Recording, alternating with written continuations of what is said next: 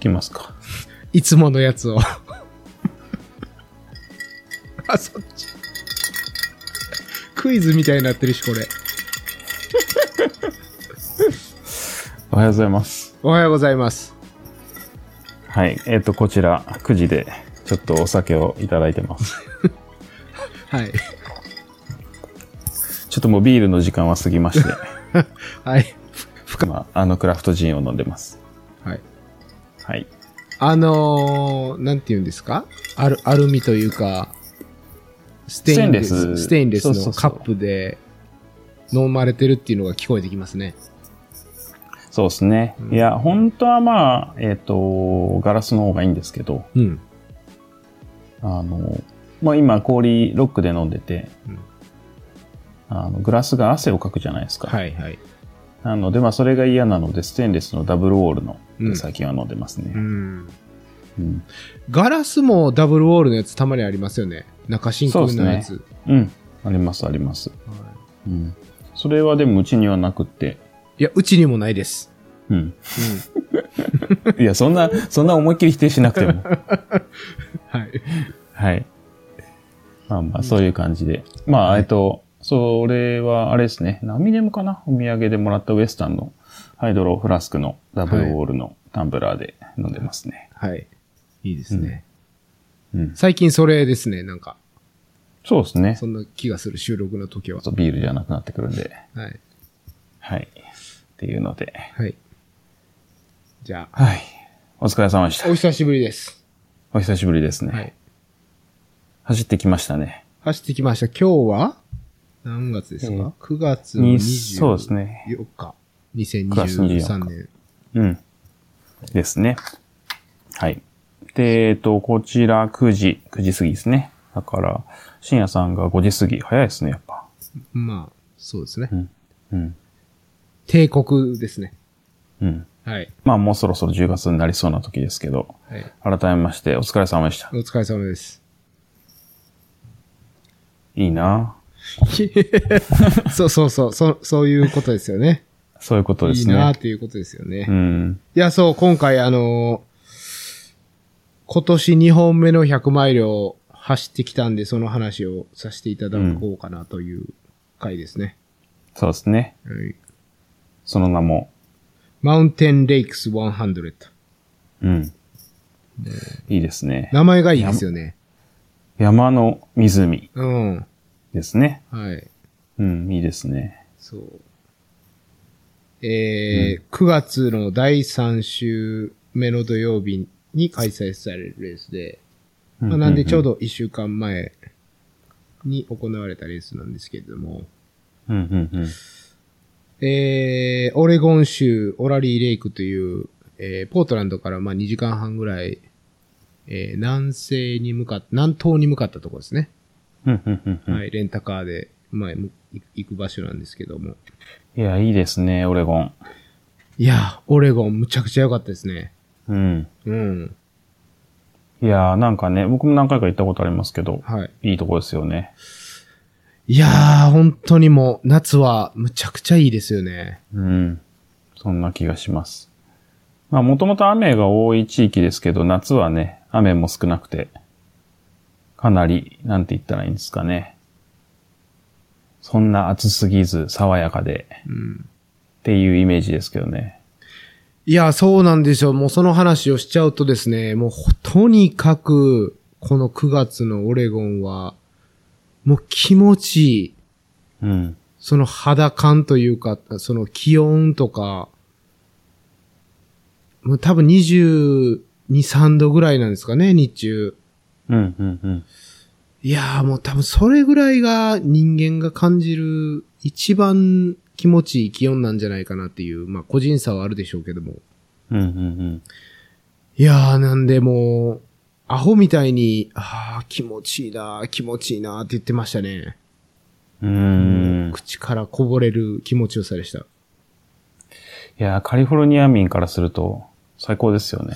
本当そうなんですよね。緑が多くて、で、あの、普段砂漠みたいなところに住んでるんですけど、おそらくオレゴンの方が湿度低いんじゃないかなというぐらいカラッとしてて、へえ。なのに、ほど。緑の木はすごい生い茂ってて、ちょっと不思議な感覚ですよね。ああ、確かに。ううん確かにん日本だとね、その、なんて言うんですか新、新、新緑が深い。新緑が深うんうい。ん重複しとるな。新緑の季節は、こう湿度があるじゃないですか。そうですね。ま夏あなんで大体春、うん。春、初夏うん。のちょっと雨が多くて、うん。なんか緑がすごく生き生きしてる感じですけど。そう。なのにこっちはあんなに緑であんなに乾燥して、でも気温はそこまで高くないっていう。うん。うん。うん。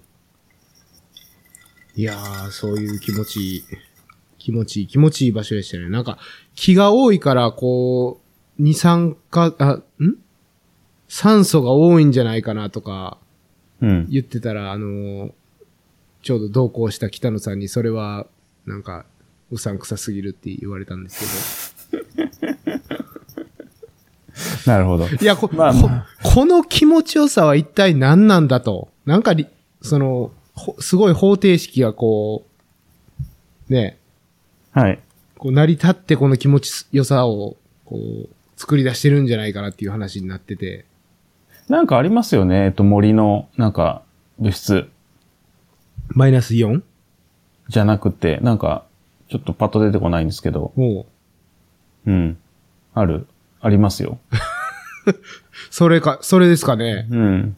まあ、あとはその、なんですか、その二酸化炭素が少ないというか、うんっていうのも、まあなくもないんじゃないですかね。いや、ありすますよね、多分。その排気ガスが、まあ少ないっていうのはまずあるし、カルボそうニアそにう比そうべて。。空気が綺麗っていうのは事実だと思いますけどね。もうまさにそれし、空気が美味しい。空気がまずくない。うん。うん。それは絶対あると思うんですけどね。そう。うん。いや、その旅行に行ってるから、こう、テンション上がって気持ちいいっていうのを、こう、なしにしても気持ちよかったはずなんですよ。うん、うん、う。うんん。まさに今回もそれでしたね。なるほど。はい。そうなんいですよ。や、なん、か、うウん、ェブサイトも、マウンテンレックスのウェブサイトも、オレゴンズベストハンドレットマイラーって書いてあって、あの、すごい盛るなとは思いましたけあど。のーうん。オレゴンのベストだと、アメリカでベストみたいな。うんうんうん。オレゴンベストって言ってるってことですね、要するに。そうそうそうそうん。地元愛がう。強い。いようで、はい。そう。なるほど。で、9月の第3土曜日で、オライリーレイク。うん。で、えっ、と、どんな予定で行ったんですかそう、移動は、えー LA の空港から金曜日に移動しまして、うんうん。で、もうすぐ2時間弱ぐらいの、あの、飛行機なんで、まあもう、朝8時過ぎの便で10時半にはポートランドに着いてましたね。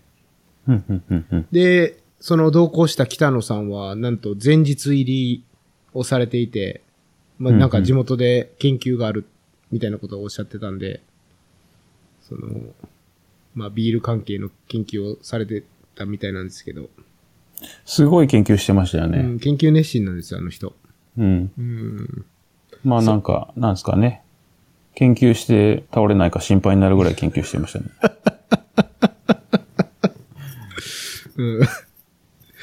あのーそう、研究されてて、えーっと、まあ、木曜日入りだったんですけど、彼は。うんうん。金曜日はまあ、その朝、朝だし、その研究、各地の研究所もまだ空いてない時間だったんで、10時半っていうのは。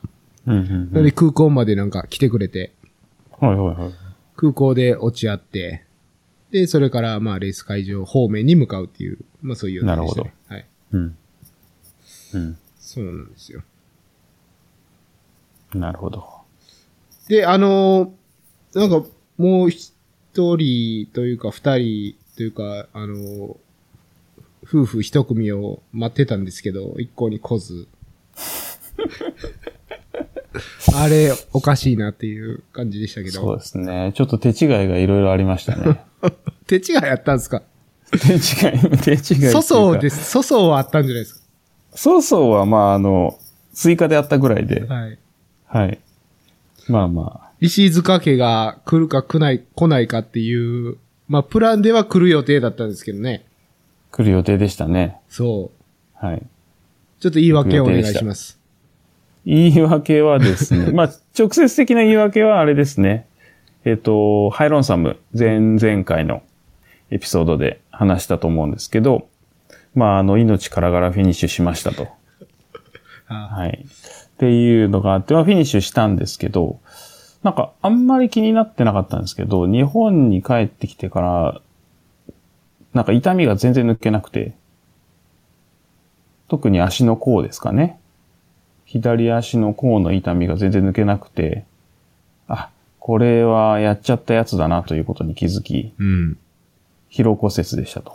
うん。っていうのがあって、でも治るかなって最初は思ってたんですよね。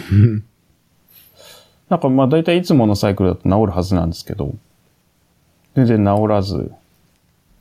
で、まあ足痛いしやることないんで基本的に飲み散らかしてたんですけど、はい。 あ、研究って言った方がいいのかな。いやいや、いや、あなたの場合は研究ではなさそうですよね。ないですね。はいそうですね。はい。そうですね。まあ飲み散らかしてたら、あの酔っ払ってまた別の指をぶつけるみたいなことをしまして、うん。 まあ結構あの、まあまあ血だらけになり、ええはい。そうそうそう。出血する感じだったんですね。そうですね。出血しましたね。まあ、簡単に言うと、あの、親指と中指をぶつけたんですけど、それぞれ別の日に。はい。なので、その左足の、甲っていうか、疲労骨折なんで、まあ、正確に言うと中足骨うん。あの、足の指の骨ですよね。が疲労骨折してるのと、親指は、あの、なんて言ったらいいんですかね。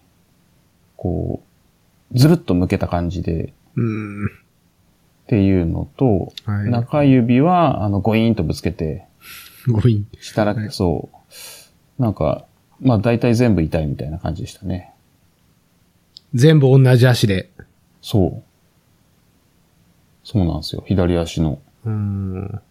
そう。で、まあ、そもそも疲労骨折も治らない、あの、親指と中指怪我をするっていうので、もうどんどんいろいろめげていき、うん。まあ飲み散らかすんですけど、結局。うん。で、足が全然治んないなっていうところに、ちょっと今仕事がまた忙しくなり、あららら。うん、そうなんですよね。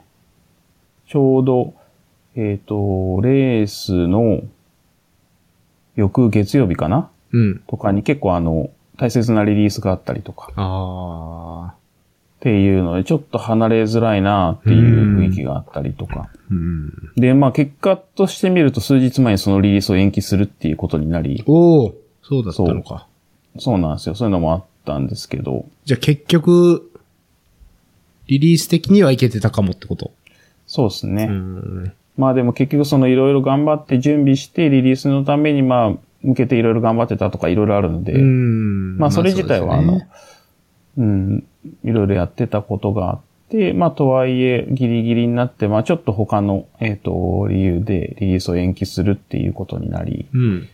まあまあそこはそこで、ピークが一瞬なくなったんですけど、はいまあ後ろずれただけなんですけど、まあ山は変わらずっていう感じですかね。うん。っていう、まあそういうのもいろいろあって、まあちょっとやめようかなと、うん。っていうのでキャンセルをしましたね。はい。はい。いや、本当だったら、木曜日に、あの、北野さんと合流して、うん。一緒に研究してたはずなんですけど、 うん。はい。ねえ。ちょっと残念でしたよね、それは。うん。うん。そうで、まあ、もともとプランとしては、まあ、奥さん、さえちゃんと一緒に、あの、カリフォルニアから入って、まあ、ゆるゆる旅行しながらオレゴンに行き、で、オレゴンで、まあ、レースを走って、帰る、みたいなことを考えてたんですけど、うん。こうレース走らないってなるのと、足が痛いのに旅行するのかっていうのと、うん、まあね。とか、あの、忙しさとか、っていうのもあって、ちょっとじゃあ変えようかなっていう、そういう感じでしたね。今回じゃないって感じですよね。うんう。ん。まあ確かにそれは。そうですね。まあ多分、その、ハイロンさんも走ってなかったらとか、うん今。年一つ目の100マイルだったらもうちょっと多分違ったと思うんですけど。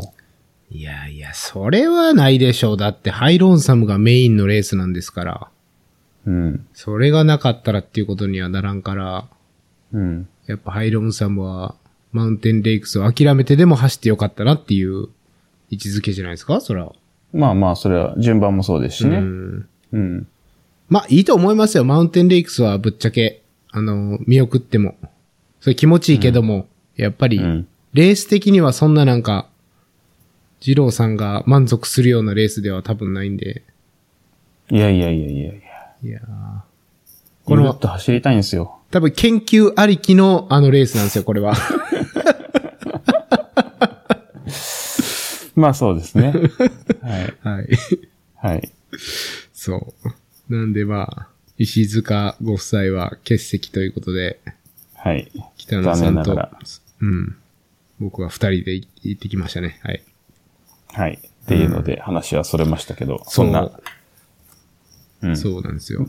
うん。まあその、ちょっとまた話が続きで脱線するといい、ですね。代わりにあの、新越語学っていう同じ週末あ、そうそう。だったんで、そっちの応援に行きましたね。はい。うん。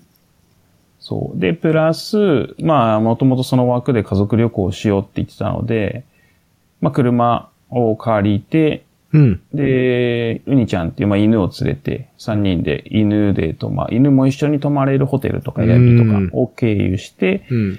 えっ、と、まあ、一列の応援兼ねて旅行するみたいなことをしてましたね。うん。うん。まあ、ソーシャルメディア上では、マウンテンレイクスと比べ物にならないぐらい盛り上がってましたね、新越は。そうですね。やっぱ人数多いから盛り上がりますね。ね。 うん。すごい人いましたね。ああ。うん。いやー、よかったですね。はい。で、あの、ステッカー持ってきますって言ったら、うん。十何人ぐらいですかね。おう十人ちょっとから声かけていただいて、はい。うん。っていうのはありましたけど、いいっすまね。あ、1300人ぐらい選手がい て、で、まあ、クルーやペーサーやご家族がいて、うん。なので、まあ、なんて言った2000らいいんですかね人ぐらいまあ、それの中の十、うん。十数人なので、はい。まあ、あなんて言ったらいいですか0.5%ぐらいですね。そうですね、一般未満で すね。大盛況で。はい。まあ、そんないっぱい来られても困るんですけど。そうなんですよね。はい。そうそうそう。超数量限定品ですからね。そうですね。はい。はいどうやうん。はい。っていう、はい。っていう脱線しましたけど、まあ、そんなことをしてましたと。うん。いや、新越は面白そうだし、バックルあるし、いいですよね。そうですね。やっぱり、なんか、まあ、僕も友達とか知り合いとか、まあ、前からやってる人、その、それこそ新越が100マイルできる前からやってる人とかも久しぶりに会って、うん。僕も2015年に最後に行ったっきりなんですよね。だから2015年うん。もう10年じゃないですか、ほぼ。そうそうそう。あらららそうなんですよ。2016年からほぼほぼアメリカで仕事してるんで、ね。そう、だから最後に行ったの15年で、それ以来なんで、もう8年ぶりに行きましたからね。うん。なんで、まあそんなに大きくは変わってないですけど、人が増えそうなたんですり、ねまあその100マイルのカテゴリーが増えてるのはそっもかちそろっんかそうなんですけど、うん。なんか、すごく変わったって感じはしないですけど、とにかく人は増えたなっていうイメージはありますね。うんいや、あの、公式のインスタアカウントで、うん、うん、あの、結構、レースの、レースを追ってるんですけど、そうですね。あのーゴールデンアワーのフィニッシュがいいですよね。公式アカウントの方がやってられる。そうですね。はい。あれ、去年もすごい見たの覚えてるんですよね。うん、うん。あの、とにかく行けみたいななんか聞いたことあるフフレーズが流れてくるんですよ。 まあ、どこでもみんな同じですよね。あ、あ、そうですか。とにかく池が結構そうそうそう。決まり文句なんですね。うん。うーん。いやー、いいですよね、ゴールデンアワーは。うん。これ伏線なんで、あの、ちょっと言っときます。なるほど。ちなみにあの、僕は新越のゴールデンアワーの時寝てまし何してんのそこでしょ。た。いやいやいやいや。えそうなんですよ。寝てました。すいません。どこで、その会場でですかいや、えっ、と、もうホテルに帰ってました。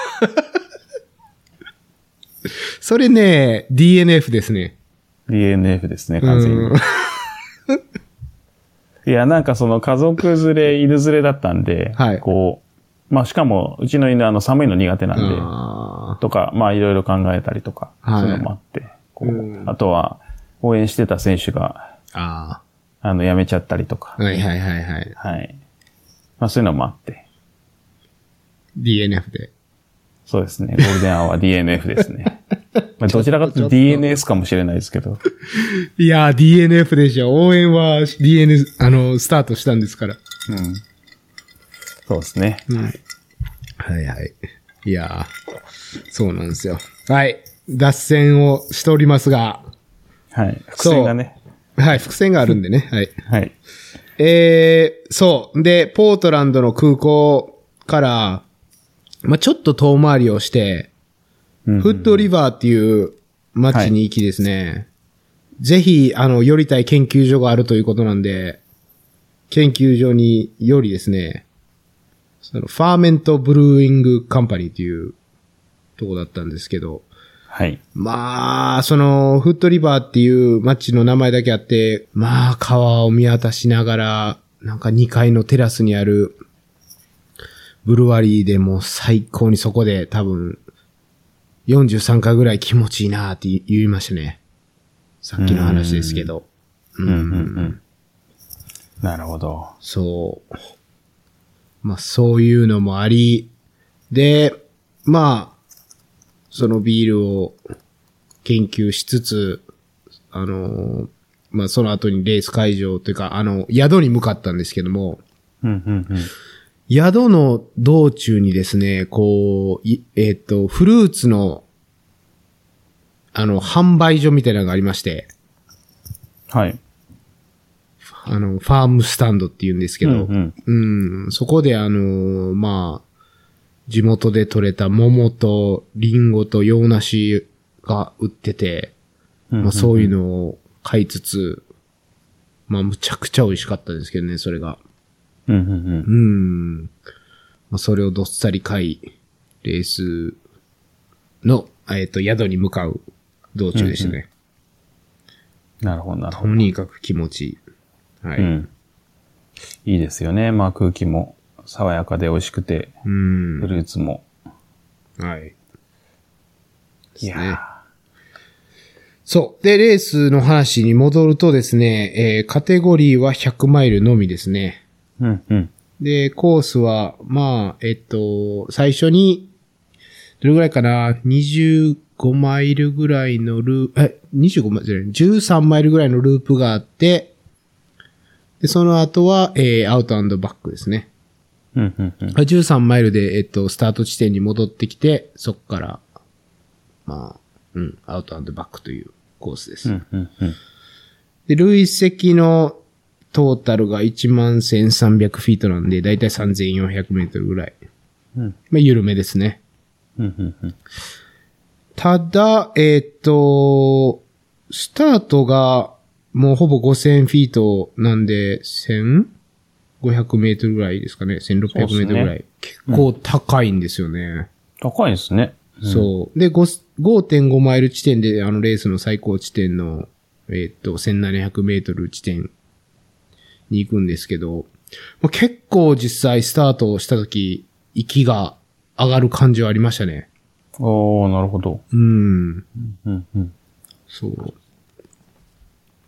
まあでもそんな、やっぱりね、コロラドとかと比べたら全然低いんで、まあ、累積も、えっ、と、最高の標高も低いんで、まあ確かに、イージーな、難易度低めのレースではあるかなと、やっぱり思ってた通りの感じでしたね。んうんうんうん。で、エントリーフィーが310ドルですね。うんうんうん。はい。でね、えっ、と、参加賞、感想賞じゃなじゃなくて参加賞、あの、レースの前にもらえるのが、はいはい。ナイキのザガマっていうトレイルシューズなんですよね。ゼガマ。ゼガマ。うん。ゼガマ。うん。そうそうそう。そう。あのーやっぱ、オレゴン州といえばナイキの本社がうん。あるんで、と、だと思うんですけど、こんなこと他にに。ないですよね。ナイキのシューズもらえるとかは。そうですね。スポンサーにナイキトレール入ってるのもありますね。うん。そう。がもらえて、で、そのエントリーするときに靴のサイズを、あの、聞かれるんで、それで言っといて、はいはいはまあ、レース会場でもらうと。うんうんうんなんかその、ビブをピックアップして、ナイキの靴をもらえるんで、みんなそこら中でナイキの靴を、の箱を持った人がうろちょろしてるという、ちょっと変な光景でしたけど。。ファミリーセール感ありますね そうですね。うん。なるほど。そう。でね、シャツとか、パーカーとかもあるんですけど、それはね、全部、あのー別売りなんですよ。うん。だからエントリー P には含まれてなくて、後でちょこちょこ、あの、アラカルテみたいな感じでうんうん。足していく感じでしたね。うん。なんか、う申し込んだ気がしますけど、あ1枚か2枚。ー、それもらっとけばよかったな。いや、でも、ど、どうなるんですかねいやー、受け取るはできんじゃないですかエントリーフィーはダメだったけど、あ、エントリーはできなくなったけど、つって。うん。ね、なんかちょっと気になりますけど。で、僕も実際、そのシャツだけは別に買ってたんですけど、一切そのことを忘れてて、うんうん。もらってくるのを忘れました。え なるほど。自己申告しないとピックアップできないんですね。そうなんですよ。リマインドしてくれなかったんで、なるほど。うん忘れますね、それ。そうなんですよ。1月ですからね、申し込んだの。うんうん。完全に忘れてて。うん。はい。なるほど。 まあ、あんまり、えっと、シャレオツなシャツじゃなくったんで、そんなに悔しい思いはないですけど。それこそい行ったら送ってくれるんじゃないですか。いや、そうかもしれないですね。うん。ただまあ、RD も忙しいやろうから、もうちょっとして欲しかったら、ちょっと言ってみます。僕はあれですね。えっ、と。いや、結構買ってますよ。それは言わないといけないかもしれないですね。う二、んメ人、ン二ズ人分で。そうそう。メンズスモールシャツと、マウンテンレイクスハット。あとドネーションも入れてるから、ちょっとこれはもらっといた方がいいですね。そうですね。じゃ、ちょっと気が向いたら連絡してみます。うん。うん。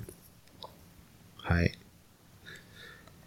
そう。でですね、まあ、乾燥すれば、バックルとグラスがもらえると。お、いいですね。乾燥すればね。うん。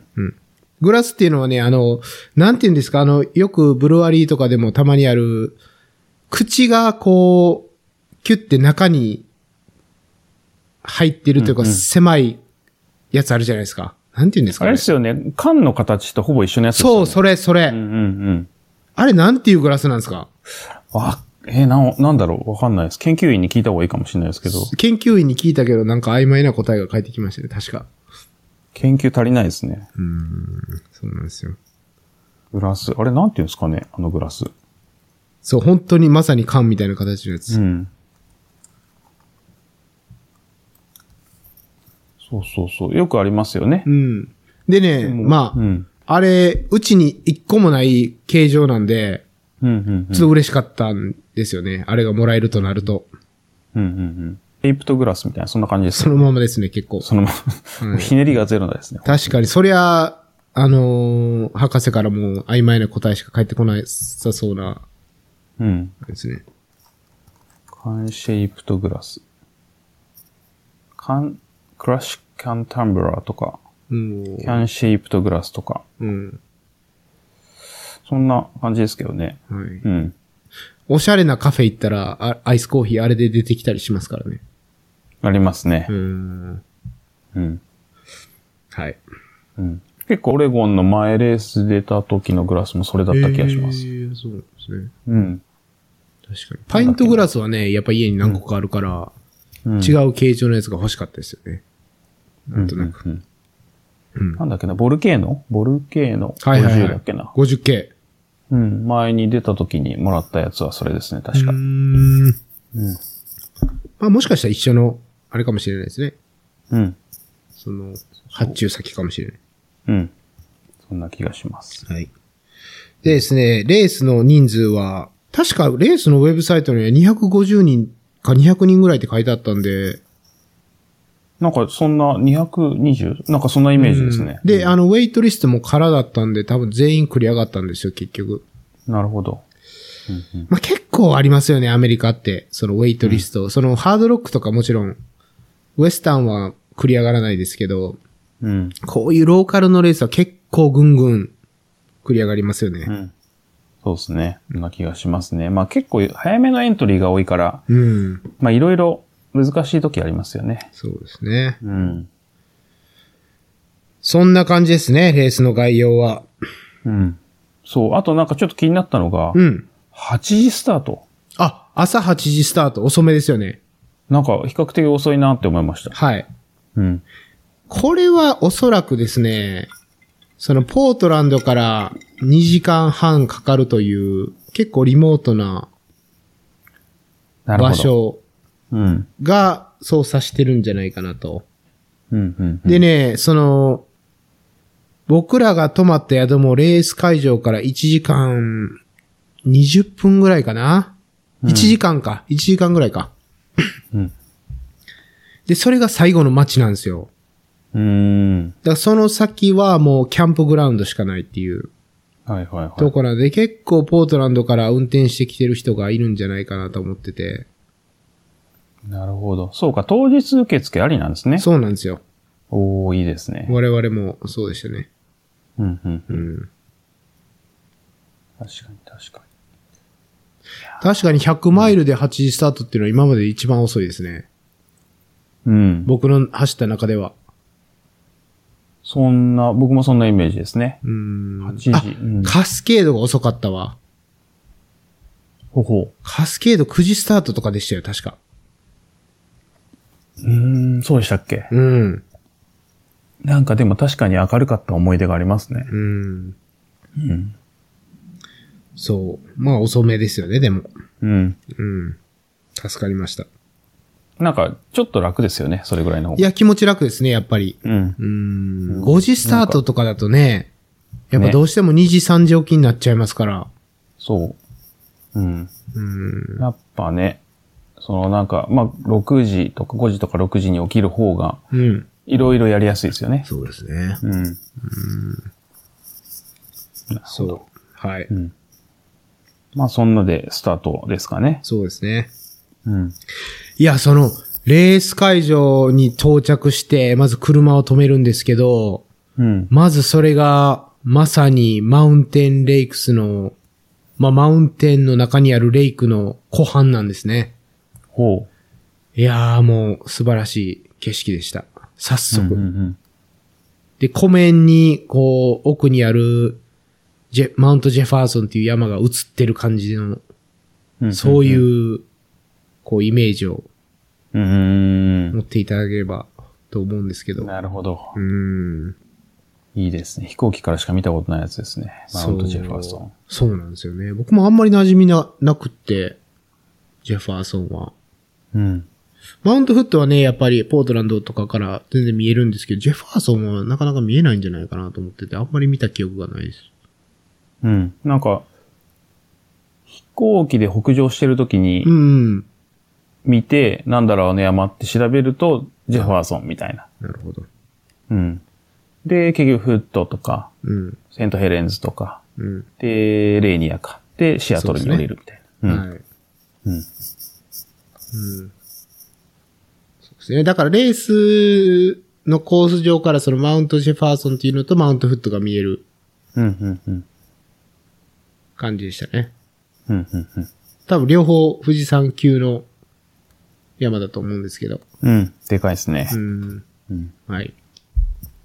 そう。でですね、レース会場スタートのそのサインアップのところで、まず、マミコさんがお、ボランティアされて出ました。て、ついにマミコさんと会う。なるほどはい。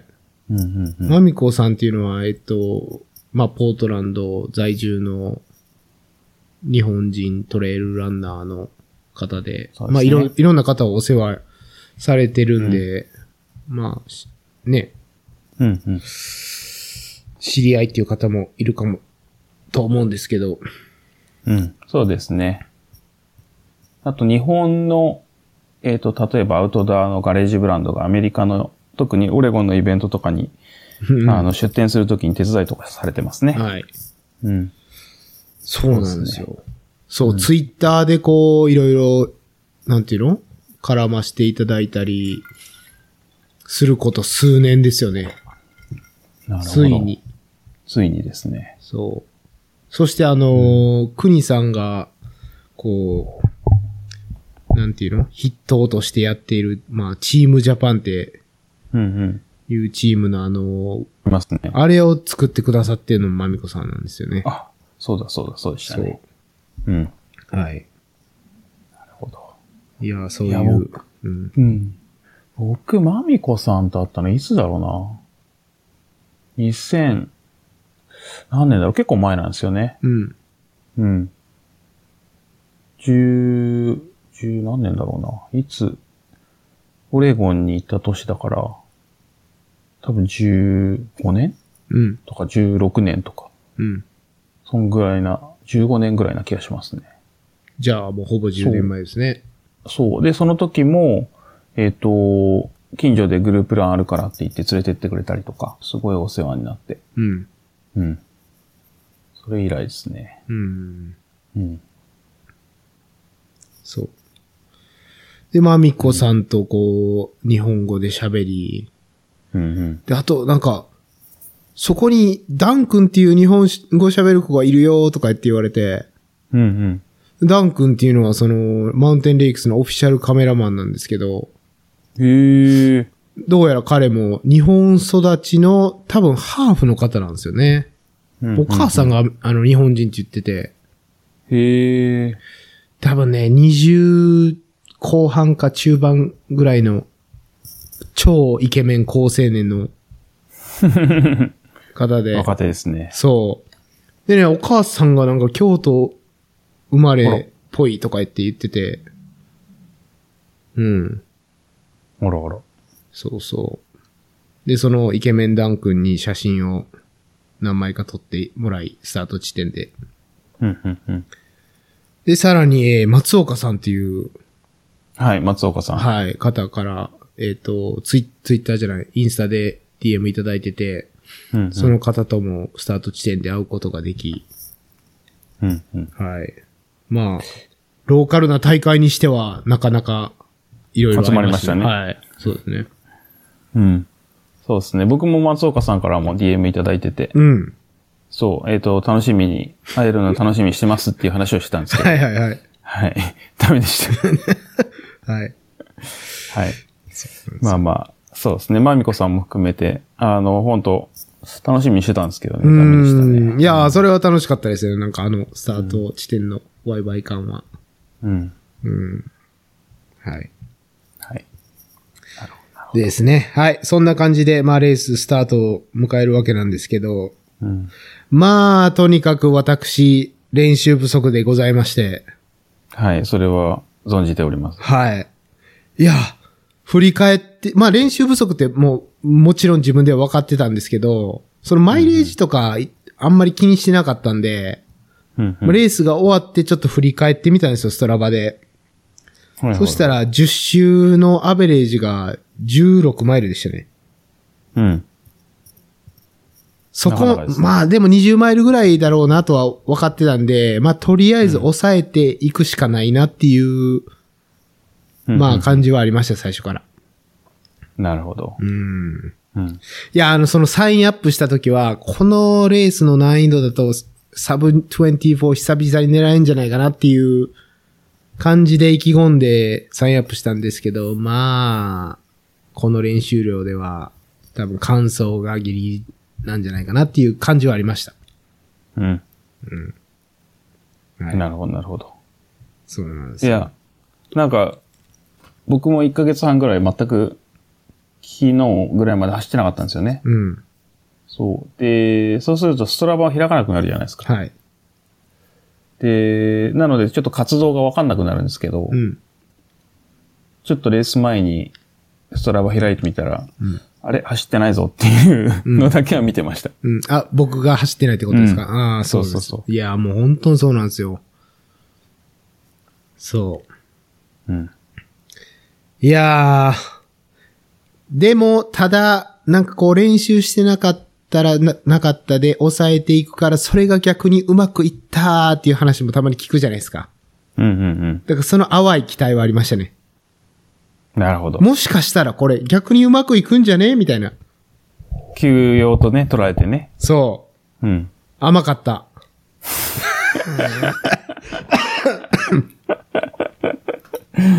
なるほど。いやー、そうなんですよ。もう、練習はうん裏切らないです裏ね。切らないね。うん。いや、もうそのさっきも言ったけど、最初の1000、まあ500メートルぐらいのスタート地点が、まあ、答えましたね。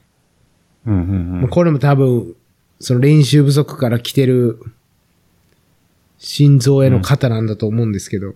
うん。うんうんうん。いやー、きつかった。そうですね。いや、あると思いますよ、そういうのは。そう。でね、その、そんな森の中にあるレースなんですけども、うんうん。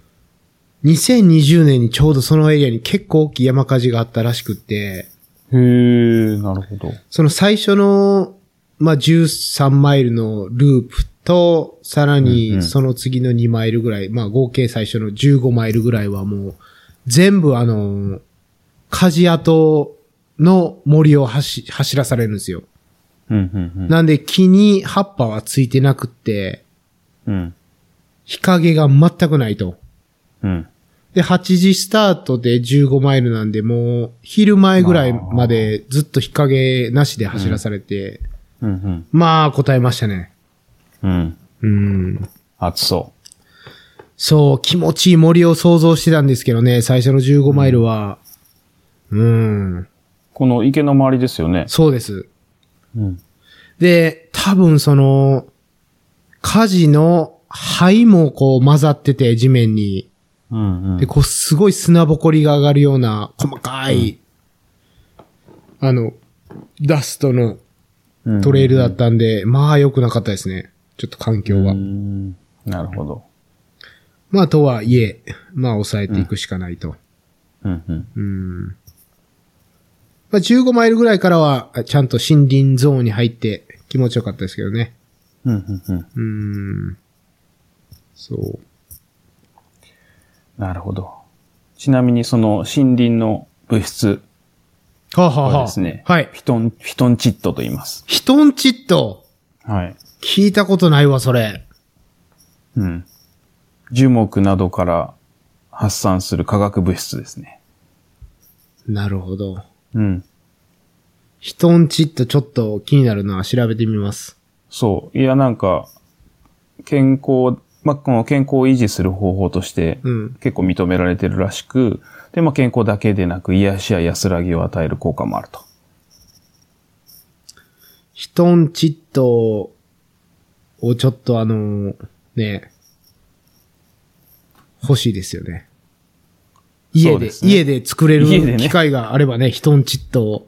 そうそうそう。ヒトンチットを自分チットで作れば、ね、気持ちいいかもしれないですね。まあそういうのは別にいいんですけ ど、あの、そういうのはっていうのは、あの、機械の話じゃなくて、ははいはいはいはい。は、はいいわ、かります。あわかります、はい。い。こういうのが嫌なんでしょう。こういうところが嫌いなんでしょう。そういうところがあれですね。あれです。あれはい。はい。ね、はい。はい。ヒトンチットか、そう。それ、はいい、まあや、あのヒトンチットのゾーンに入り、入りましたよね。15マイル以降は。まあ、それは気持ちよかったですよ。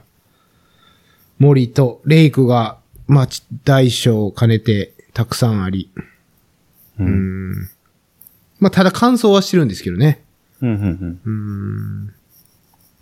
まあでもその、森林に入ったのが、おそらくまあ11時、12時午前のぐらいだったと思うんですけどね。もう走りながら眠かったんですよ。へえ、それは、寝不足寝不足ですね。うーん。いや、ちょっとね、その、レースの週、平日も仕事がなんか忙しくってう、んうん。珍しく、あんまり睡眠が取れなくって、で、レース会場に向かう朝の、その2時、1時間の運転ももうめちゃくちゃ眠くて、おー、危ない。そうなんですよね。もうなんかひたすらこう睡眠が足りてない感じはありましたね、珍しく。うん、なるほど。うんで、まあ、練習不足から、なんでしょうけど、まあ、20マイルが長かったですね、最初の。うん、うん、いつもね、だいたい20マイルってもう、あっという間に、こう、全然力を出さずに、結構、ああ、もう20マイルか、ぐらいなうん。ね。感じなんですありますよね。ようん。なんか元気だし、そう。一番なんかテンションが、そう、やっと体が温まってきたぐらいがもう20マイルぐらいの感じなんですけど、今回はもう、ああ、やっと20マイルか、ぐらいの感覚はありました。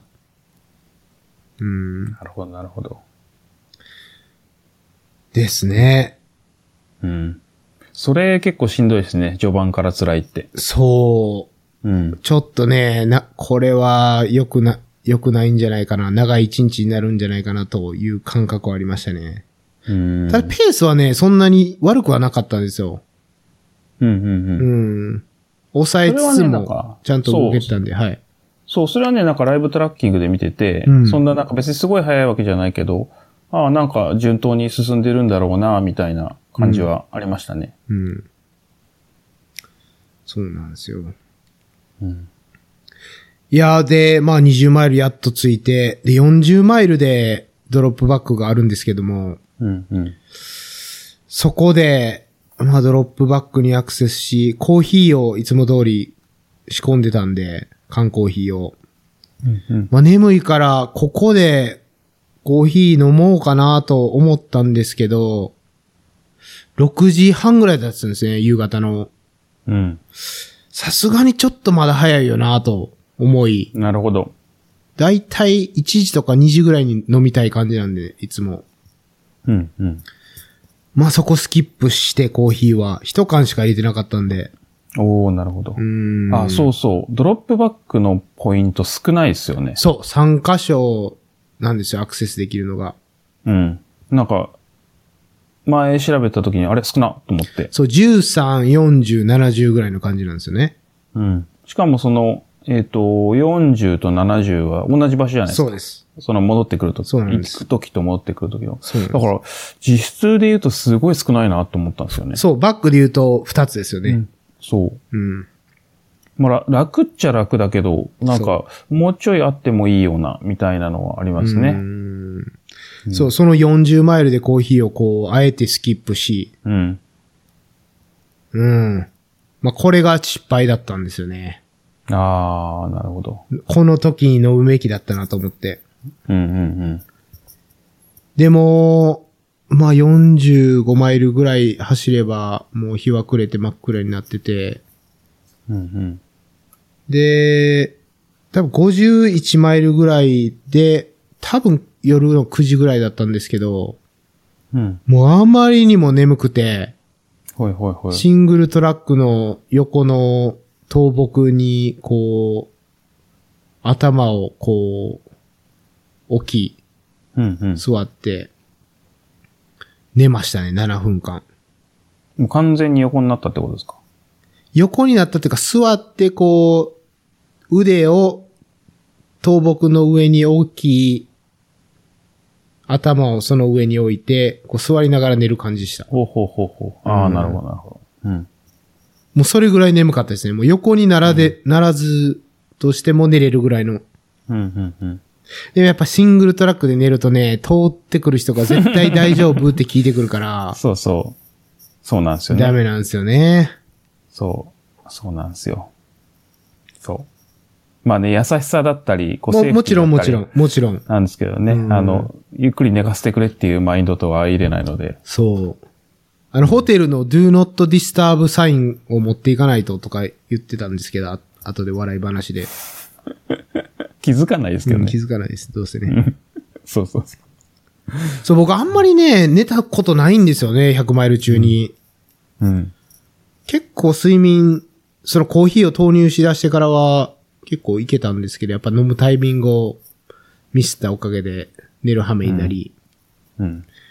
で、7分でそんなに復活しなかったんで、へえ。その。先の55マイルのエイドステーションにコットがあって、ほうほうほう。コットの上で横になり20分間さらに寝るという。うんうんうん。まあ、ひたすら眠いっていう感じでしたね。なるほど。だから調子が悪かったのも、もしかし、まあもちろん両方ですよね。練習不足と睡眠不足と。うんただ、ここの睡眠をしっかりとって、レースに挑んでいれれば、その、なんていうの調子の悪かったのが、練習不足に限定されるわけじゃないですか。うん。うん。だからそれでどれぐらいパフォーマンスが落ちてたのかっていうのは知りたかったですけどね。ピュアにトレーニング不足だけで。でもちょっと睡眠とのダブルパンチになっちゃったんで、うん。うーん。まあ、どのぐらい睡眠が影響してるのか、どのぐらいトレーニング不足が影響してるのかっていうのは、わからなかったですけどね。残念ながら。なるほど。うーん。そっかそっか。いやーあとは高さ高さも眠気に影響するんじゃないですか。ああ、それはあると思います。うん。ただね、後半、このあたりはもう、全然5000フィート切ってるから、ああ、確かに。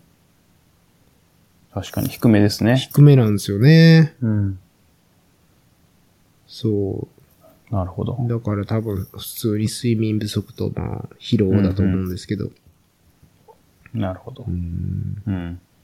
でもそのコットで20分寝て、ある程度復活したんちょですっかと復活しましたね、さすがに。うんうん。眠気はなくなりました。うん、うん、うん。はい。うんまあでもその、基本的にまあいつもエイドは早めにこなしていくんですけど、まあこういんううん7分寝たり20分割ったりっていう珍しく長い滞在があり、うん、もう71マイル地点ではカットオフ30分前だったんですよね。うん。おー。なるほど。うん。なかなか今までにないギリギリ感でしちた。ドキドキポイントですね、これ。かなりドキドキしだしましたね、このあたりから。確かに。しかもあと30マイルって考えるとなかなか、そう。うん。あと30マイル、えー、残り9時間半だってんで、うん。まあ、1マイル19分で進めば、うん。まあ、まあ完走できるといううん。うん。残り時間でしたね。だから、10、13分ぐらいですかね。キロ。そうですね。うん。全然早くないんですけど、うん。まあ、登りとか考えるとちょっと、そう。うん。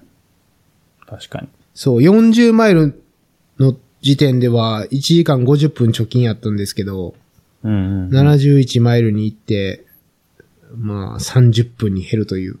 うん、この減り具合はちょっと焦りましたね。うん。ね、そうですよね。なんか、どっかで聞いたことある話ですね。うん。そう。貯金は減っていくばっかりという。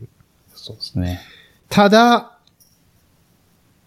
上りもそんな急騰がなかったんで、うん。まあ上りでペース落ちるっつったって、まあ、マイル、まあ18分とか19分。うん、うん、で、下りは16分とかで走ったんで、うん。うん、うん、まあ、大丈夫ではないかなっていう感じはありましたね。うん。うん、そうですね。進めれば。確かにうん。ただやっぱりトレイルレースなんで、な、何かあったりとか、うん。その、分岐をミスったりすると、ね、30分なんかすぐ溶けちゃうから、うん、うん、うん。そういう不安もありました。うん、うん、うん。うん。確かに。そうですね。ワンミスでそう。致命的なことになりますからね。そうなんですよ。まあでも、焦れ、焦ったし、まあ、こっからは、エイドステーションで長く滞在する余裕は完全になくなり、うん、うん、ううん。ん。まあ、急、急いで進みましたね、ずっと。うん。まあ、そうなりますよね。うん。いやー、その、まあ、20マイルで長いなって感じてた一日だったんで、うん。まあ70マイルとかの時点で、かなり頑張った感あったんで、うんうんうん。やっぱここまで来て、うん。 DNF は大失態やろと思い、そうですね。そこだけは阻止しないとっていう感じでしたね。確かに。うんうん。そうなんですよ。いやー。まあでも、最後プッシュして。そう、残り3.6マイルで映像が、最後の映像があったんですけど、そこで80分あったから、まあちょっとマイル22分です。間に合うような。うん。まあちょっと貯金が増えてたんで、確かに。うーん。うんまあちょっと安心はあったんですけど、まあでもちょっとそ、その辺で、結構、何人ぐらいかな、6、7人多分、あの一緒に、まあ行動してたというか結構ランナーがいたんで、はい。ちょっとやっぱ諦めてる人とかもいましたね。うーんう。ーん。なるほど。まあでも、走れないと間に合わないですからね。そうそうなんですよね。うん。でももうそっから、もう、めちゃめちゃアドレナリン出て、うん、うん、いやー、ここまで来てという。うーん。そう。いやーいろいろね、いろいろ背負ってるというかね、うん。はい。その、コーチしてる、あの、子供のランニングチームの子供にもメッセージとかいっぱいもらったし、おー、なるほど。いつも偉そうなことばっかり言ってるし、諦めるなと か、レース中に。確かに。確かに。それで無理でしたって変えるのは絶対にあかんなと思って、確かに。いや、そういうのもね、力になりましたよね。まあ確かに責任的なものが、なんですか、うん責任じゃないんだけど。そう、いい責任ですよね。う。うん。うん。うん。いやー、まあ、あとは何よりもじ、あの、僕の自分の子供二人にダメだったっていうのは絶対に嫌なんで、うん、うんうん。そこがいつも一番の力になってますけど、確かに。うん、リアルにがっかりするからな、奴らは。いや、なんかあれですよね。多分、こう、なんて言ったらいいんですかね。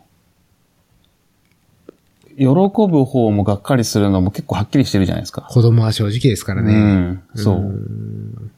うん、なんかそんな気がすごいしますね。うん、そうなんですよ。いや、だからそのハベリナの時にダメだったって言って、がっかりされた顔が、もう二度と経験したくないなっていうのがいつもありますね。トラウマなってますね。うん。もう2018年の話なんですけどね、それ。そうですね。うん。いや、引きずりますよね、そういうのは。そうなんですよ。うん。なんか、うん、あると思います。はい。うん。まあでもね、そう、奮い立たせるものがあるというのはいいですけど。そうなんですよ。いやー、それでですね、まあ、なんとか、ゴールにどんどん近づくわけなんですけど、はい。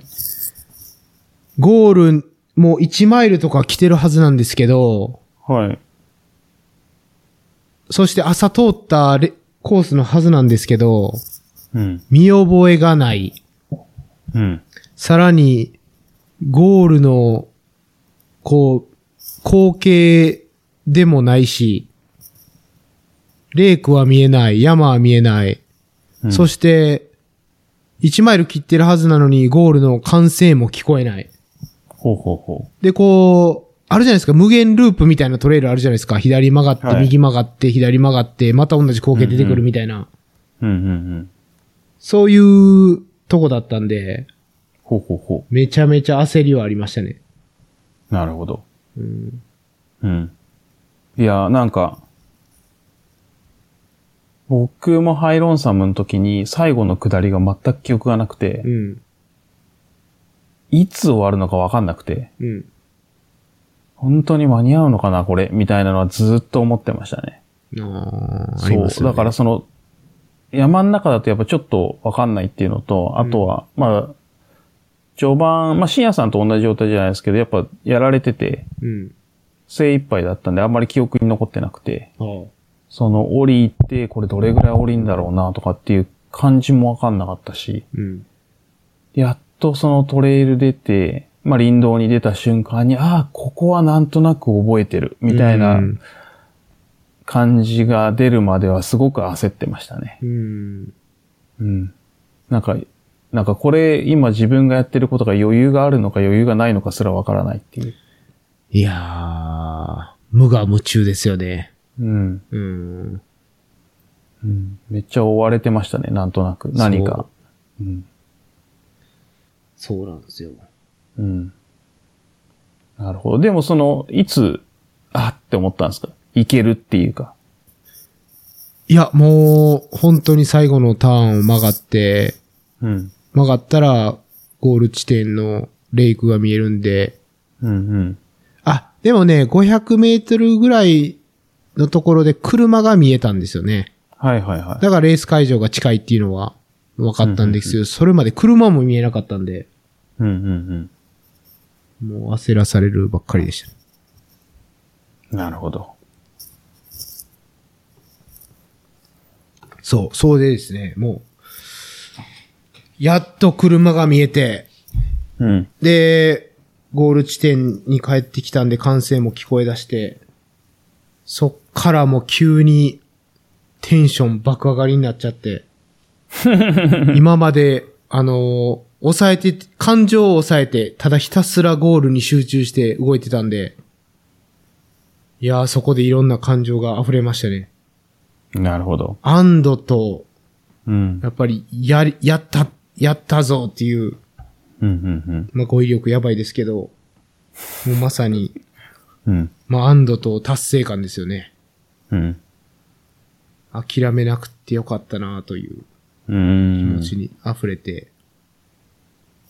うん、で、そのゴールの声援とかそんなになかったんですけど、あ、そうなんですね。そう。まあ、遅かったですからね、時間も。でも、えっ、と、30時間じゃないですか、制限時間が。はだから、えっ、と、朝8時だから10、え違う、2時か。そう、2時カットオフですね。うんうんうん。ですよね。なんかまだ人いそうなのに。うん、ど、ボリュームゾーンがもうちょっとやっぱ早かったんですかね。ちょっと、その分布を意識してなかったですけど。うん。まあでもそのゴールして、うんうんいやー、もうあのーす、最後の200メートルぐらいは、ランニングハイでしたね。うん。うーん。うん。なるほど。今までい、あんなに痛かった足の痛みがなくなり、うんうんうん。多分マイル8分ぐらいは出たんじゃないかな。 そんな速くないけどね。倍ですから今まで進んできたスピードと比べると。確かに。でな、るほど。久々に私泣いてしまいました。おっと、はい。おっと、AC 以来ですか AC 以来、そう。涙が込み上げてきまして。なるほど。はい。あれですかね。少し前の研究員みたいな感じですか ね。あんなに汚くは多分なかったですけど。はい。なるほど。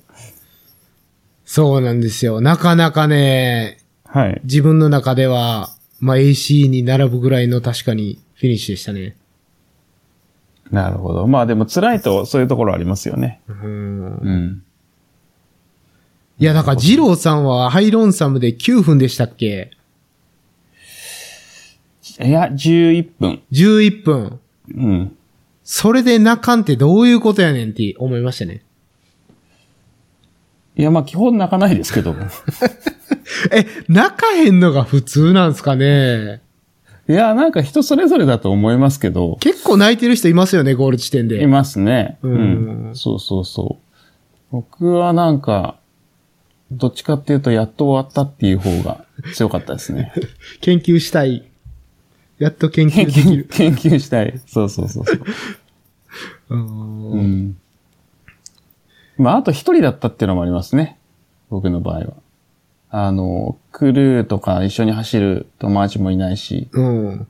うん。なんか、一人ぼっちで参加して、一人で泣いてたらちょっと、ちょっと気持ち悪いじゃないですかいや、そんなことないでしょですかね。そんなウルトラ界は、そんなこと思う人いないですよ。いやーなんかでも本当にもうとりあえず終わってよかった、みたいな感じまであしたね。ね。まあ、それは大きいですよね。そう、な、まあな、泣いたことないで すね。あと。はい。なので、ちょっとそこは分かち合えないんですけど。いやー、なるほどね。うん。いやー、でもその、僕、多分前のポッドキャストで、うん。そまさに、こう、そういうことを話してたんですけど、うん。うんま、ずは、カットオフギリギリのレースを体験してみたいと。うん。カットオフに追われるレース。うん。それがまず一つ、まさに、こうんのレースそうだったなと思ってて。確かに。で、あと、まさに、フィニッシュして泣くぐらいの劇的なゴールをしたいうん。とも言ってて、それも叶い。うん。うん。結構、予想をしない満足度がた高いレースでしたね。そうですね。確かに。自分の中片では。や、サブ24いけるか もって、言ってたはずなのに。そう。うん。全然ダメでしたけど。うん。ういん。やいやいやいや。そう。あとはその森を走るっていう、うん。それもやっぱりしたかったから、森走ってカットオフ追って涙を流せた。り。うん。いやーよかったですね。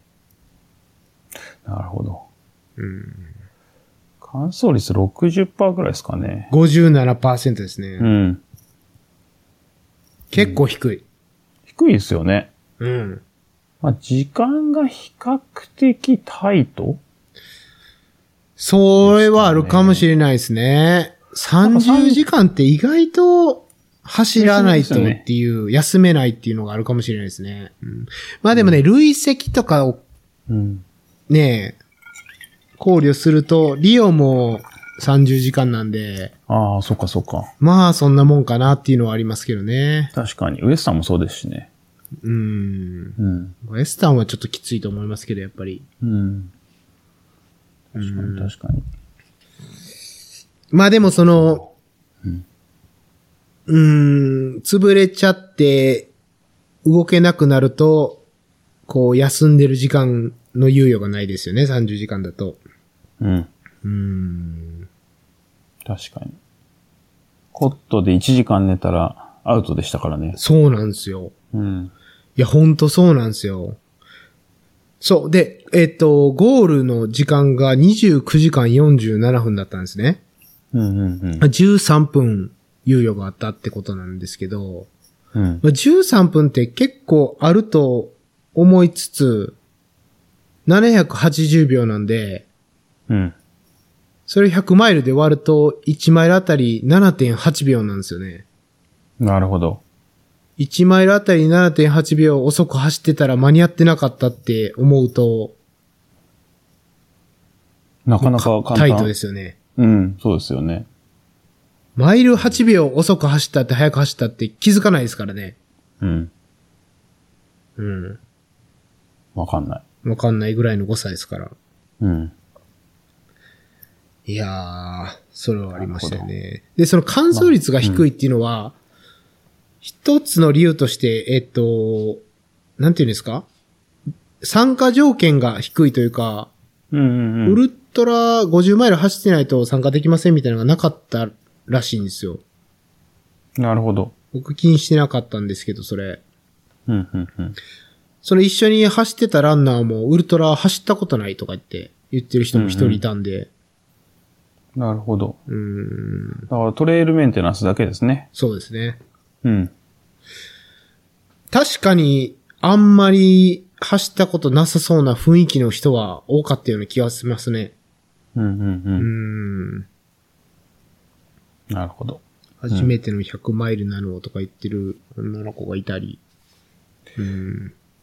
まあ、でも、こう、高低差図とか見ると、どちらかというとビギナー向けっぽい感じではありますけどね。そのなんか本当にそうだと思いますす。すごいタフなっていう話ではないですからうね。ん、違いますね。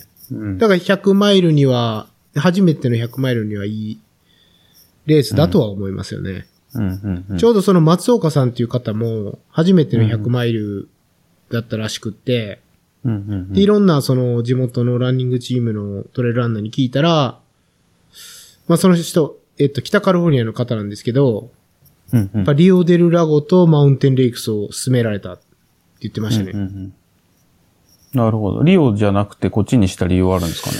うーん、それ聞いてないような気がしますね。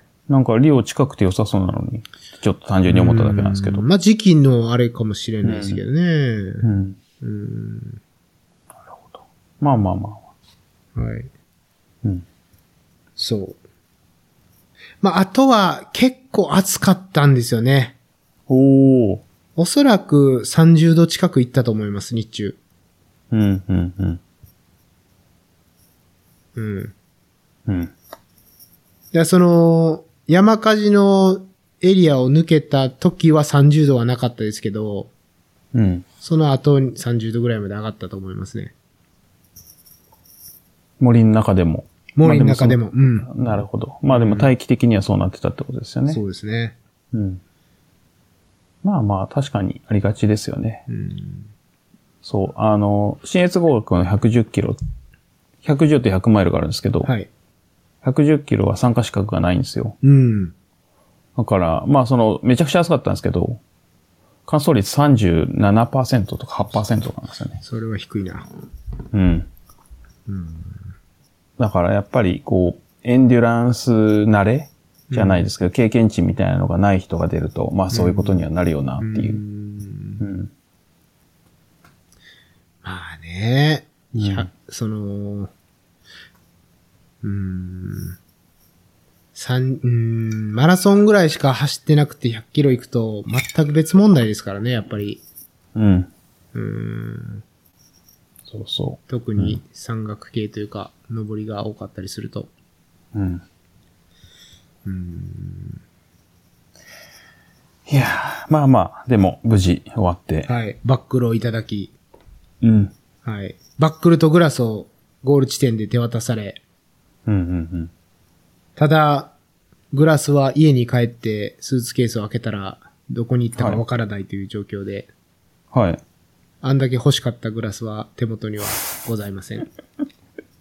それがオチですか、まさか。いやー、寝不足だとね、はい良くないっすね。物をなくしますね、寝不足の時はよなるくほ。なるほど。うん。なるほど。いや、でもバックル、なんだろう、シンプルでいい感じですよね。ああ、そうでですね。す。うん。マウンテンレイ山と水でク。スを、うん。まさにあのスタート地点の景色の感じでしたね。うんうん。サイズは普通ですよね。デカではありません ね。はい。肩凝る感じはなかったです。なるほど。はいまあ通常、通常とい通うこと。常。で。はい。はい。はいなるほど、なるほど。で、結局、そのフィニッシュして、えっ、と、お昼過ぎにフィニッシュして、うん。もう一泊して帰ったんですよね。そうですね、はい。うん。そう。なんか日曜日フィニッシュだったんで、日曜日はポートランドに移動して、うんうん。で夜は松岡さんとまみこさんと、えっ、と、北野博士4人でうん、ご飯食べて、うん。で、月曜日は、えっ、と、また研究所周りに付き合わされま して、4、5箇所、研究所周り、はいはなるほど。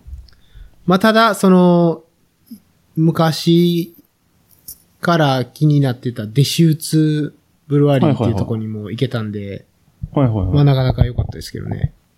うー。うんん。なるほど。老舗ですね。老舗ですね。うん。あとね、もう、あの、クラックス、ファーメントブルワリーかはないはいはい。CRUX って書いてあるやつですね。はい。そこでね、えっと、そこが作ってるノンアルのタップビアがあったんで、はい。それを飲めて、それは嬉しかったですね。うんうん。初めてノンアルのタップをブルワリーで飲むことができたんで、珍しいですね。う。そうなんですよ。うん。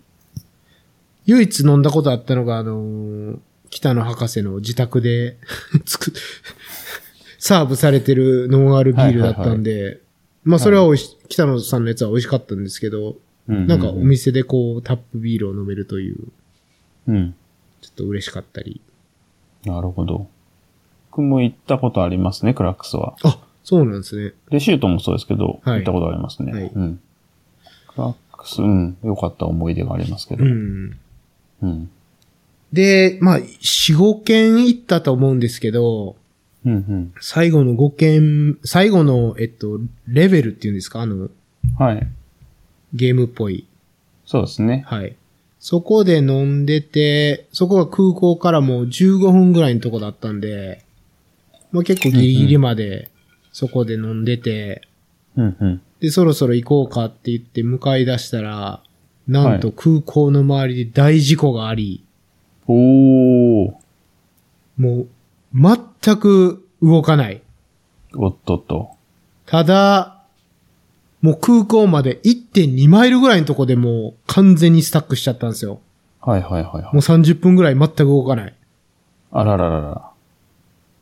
で、これ、まあ、他の道行ったってみんな考えること一緒やろうっていう、はいあれじゃないですか。だからまあ、はいちょっと根気よく待ってたんですけど、うんうん。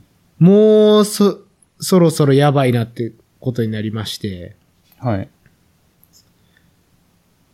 で、まあ、Google マップで必死に調べたら、まあ、一応、違う行き方があって、空港まで。ほうほで、空港行きは多分そんなに混んでなかったんですよ。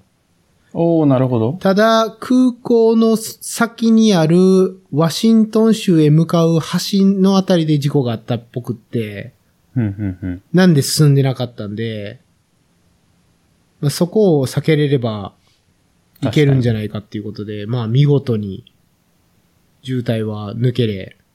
うんうんまあでも空港に着いたらもうかなりギリギリだったんで、うん。はい。もうレンタカーを返したところから、はい。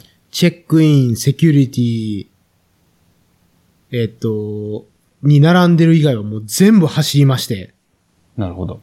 ゲートまで。はい。でもギリギリでしたね。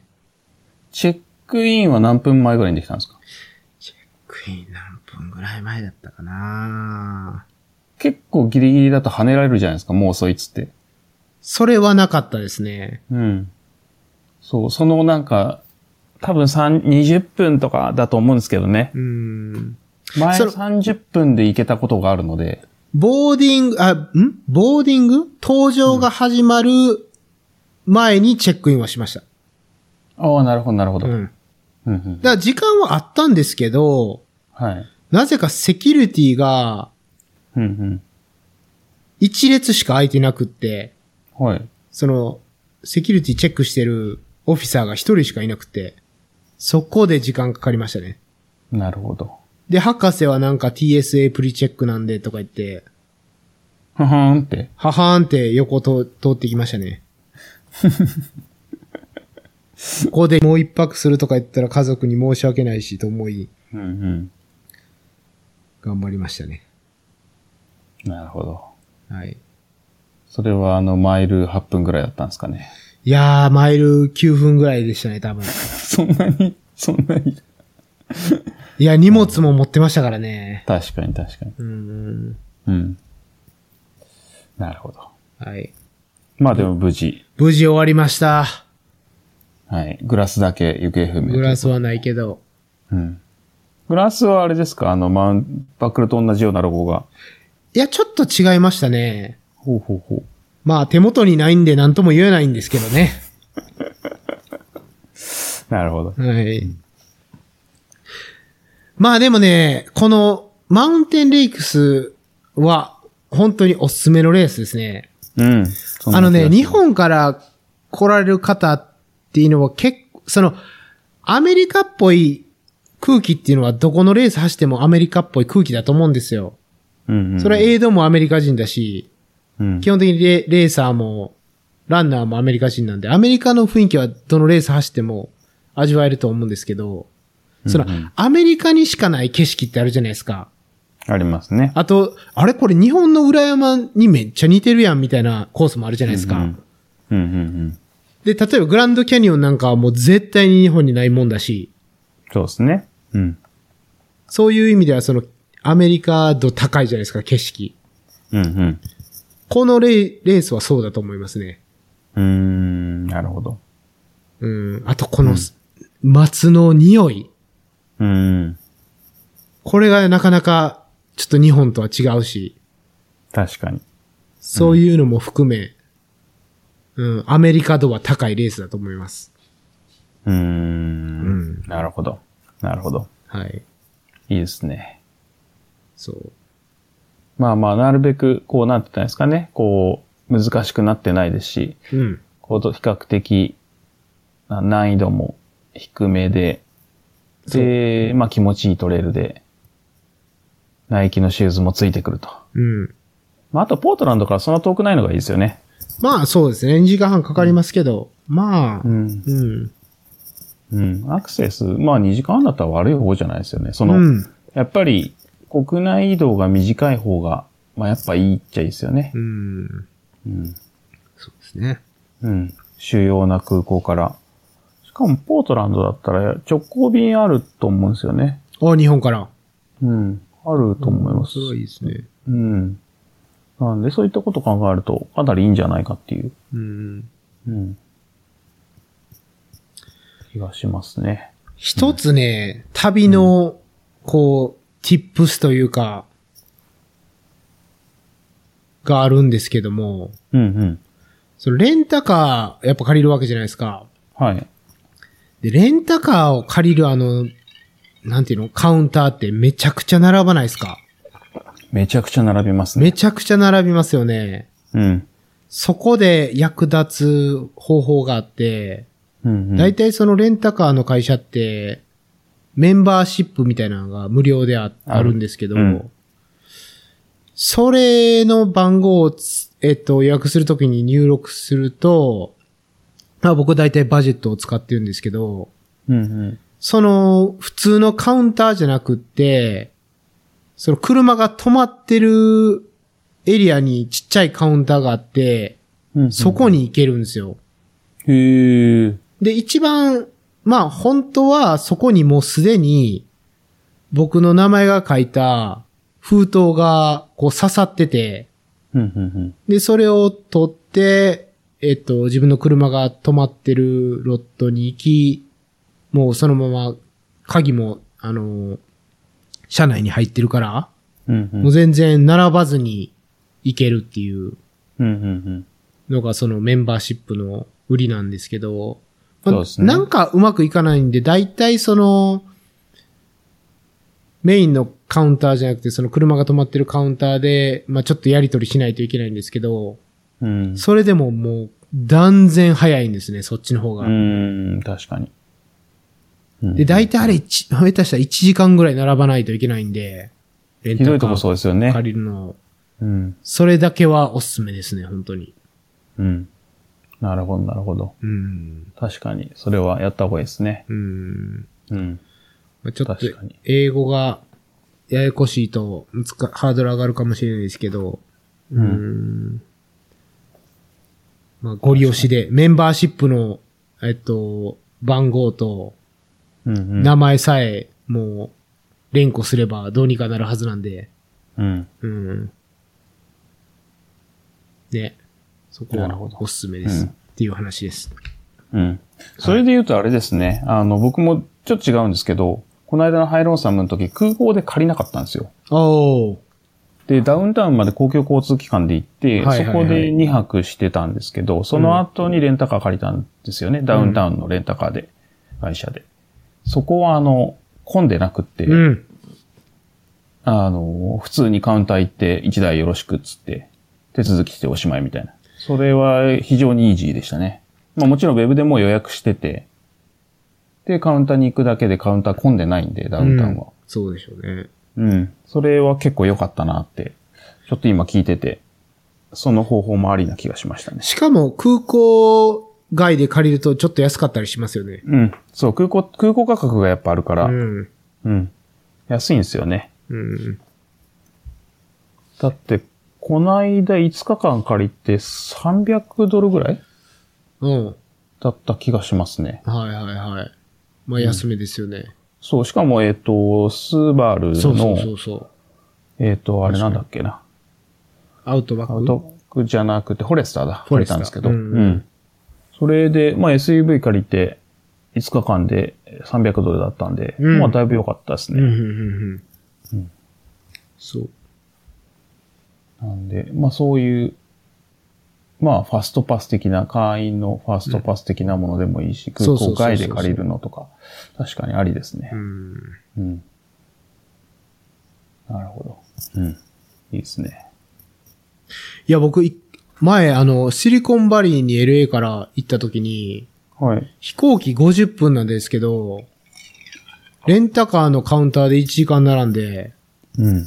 いや、これ移動時間より長いやん、みたいなこともあったんで、うん。もうそれ以来絶対に、そのメンバーの方に行くようにしてます。うん、うん、うん、う。うんん。確かに、確かはい。に。うん。なるほど。そんな感じでしたじゃあみんね。はい。そこはおすすめです。うん。いいですね。うん。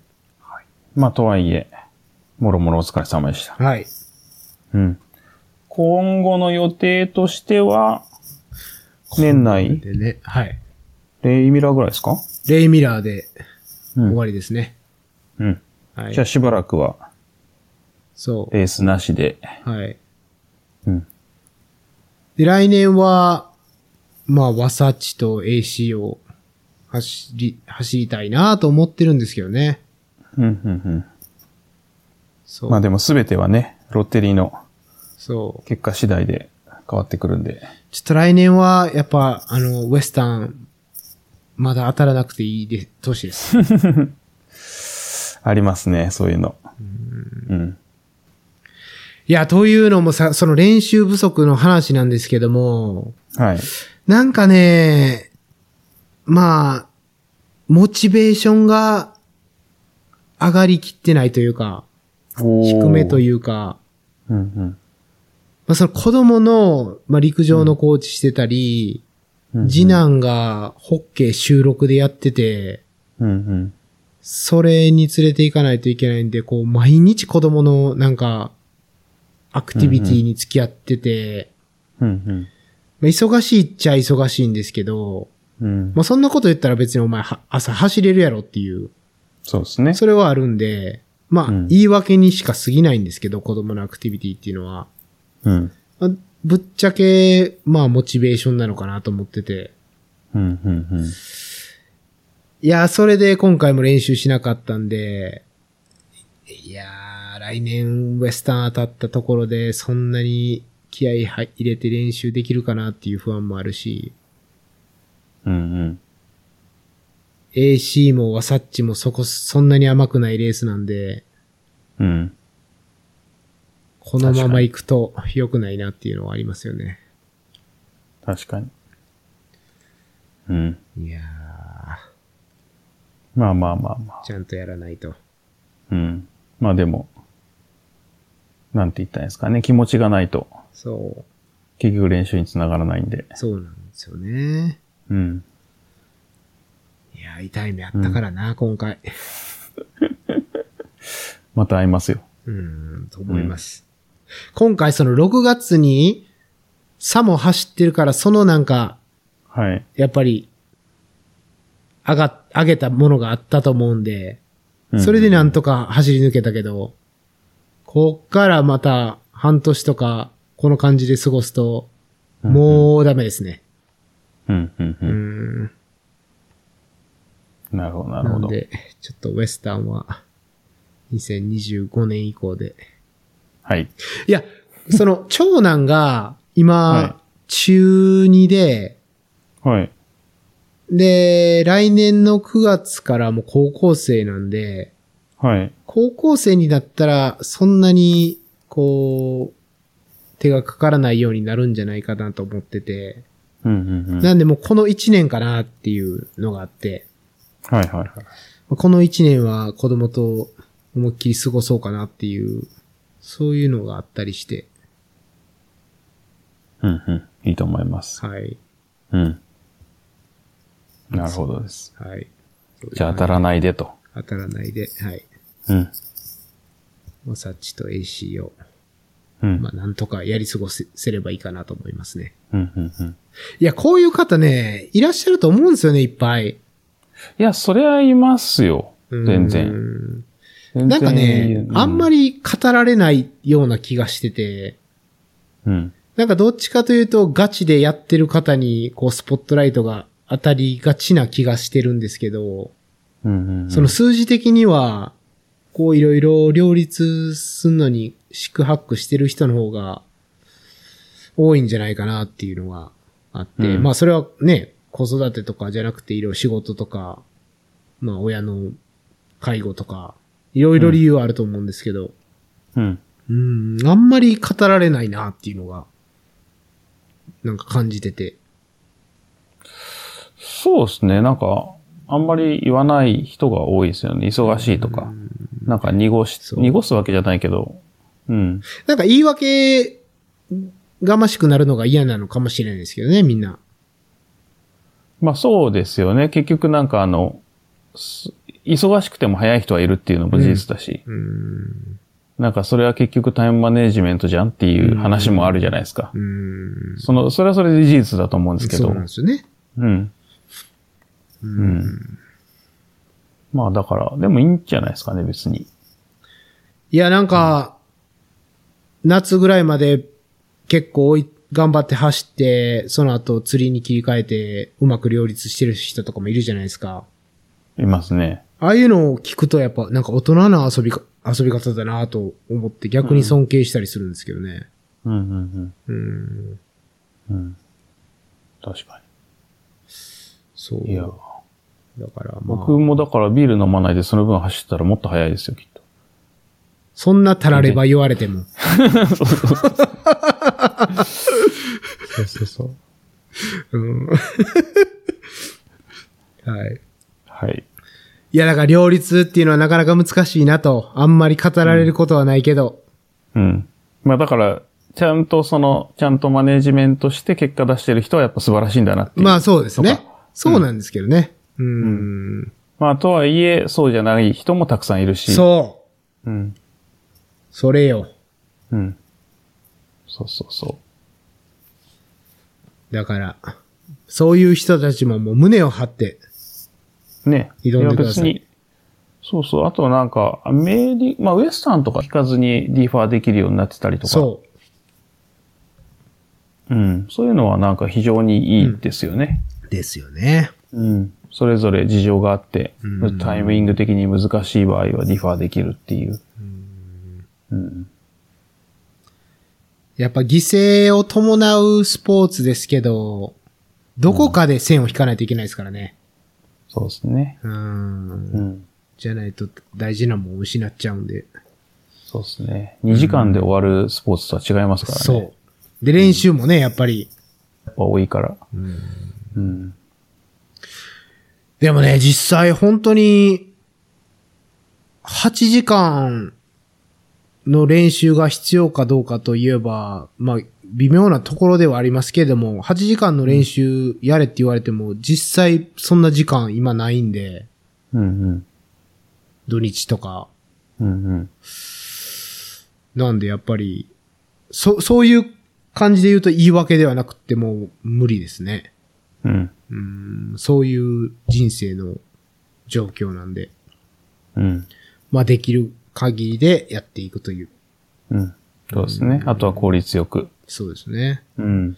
だからサブ24狙えなくても、やっぱりうん29時間47分で、それはそれで満足度あったし、まあいろんな楽しみ方、自分に合った楽しみ方をすればいいんじゃないかなと思います。うん。背伸びして、早い人みたいに、ね、頑張らなくても、自分は自分のやり方でやればいいと思うし。そうですね。いはや、いその通りだと思いますよ。うん。いろいろあっていいので。うん。うん。と思っております。いやいや。お疲れ様でした。はい。そんな感じです。来年、来年は無理だけど、再来年ぐらい出たいですね。マウンテンレイクス。うん。そうですね。うん。ちょっと、研究しに行きたたい。だね、カスケードとマウンテンレイクス比べたときに、はいカスケードの方がちょっと上かなっていう感じはありましたね。おー、なるほど。トータル的に。ほうほう。まあ、カスケードの方がきついですけど、もう全然違いますよね。うんただその森の気持ちよさ的にはカスケードの方が高かったような気がする。それはあの前半の50マイル的な部分ですかそうですね。うん。なるほど。カスケードクレストはもっとね、なんか苔が生えてたり、ああちらこちらで水が流れてたり、こうもっと濡れた感じだったんですけど、マウンテンレイクスはとりあえず乾燥してましたね。うーん、なるほ ど。なんで、なんでしたっけ人んちミックスでしたっ けなんでおした好み焼きのなんかミックスみたいになってるじゃないですか。マジでわからん。なんでした フィトンチットです。えフィトンチット。はいそフィトンチット数では、カスケードクレストの方が高いような気がします。う。なるほど。はい。なるほど。はい。まあ前半の50まで楽しいですからね、カスケードは。そうなんですよね。うん。あれはいいですね、本当に。気持ちいい。うん。はい。はい。以上です。はい。はい。お疲れ様でした。お疲れ様でした。ということで、まあマウンテンレックス、そんな感じなんですけど、はい。えっ、と、まあちょっとまた、相変わらず、まあ得意技みたいになってますけど、はい。いただいた質問を放置するっていうことをしてまして、はい。それにちゃんとお答えする時が来ま した。東京は来た。 はい。まあ、早くしろよって話なんですけそどう。ですねはい、すいません、お待たせしまし。て。はい。まあ、そんなにいっぱい来ないので、まあ、ついつい、こう、忘れちゃいがちだったりするんですけどな。かなかねはい。はい。っていう言い訳は、ちょっと、あの、置いといて。うん。二つありまして。はい。うん。えっ、と、多分、お名前は、えっ、と、言っちゃっていいと思うんですけど、松坂さんなのか、松坂さんなのか、うん。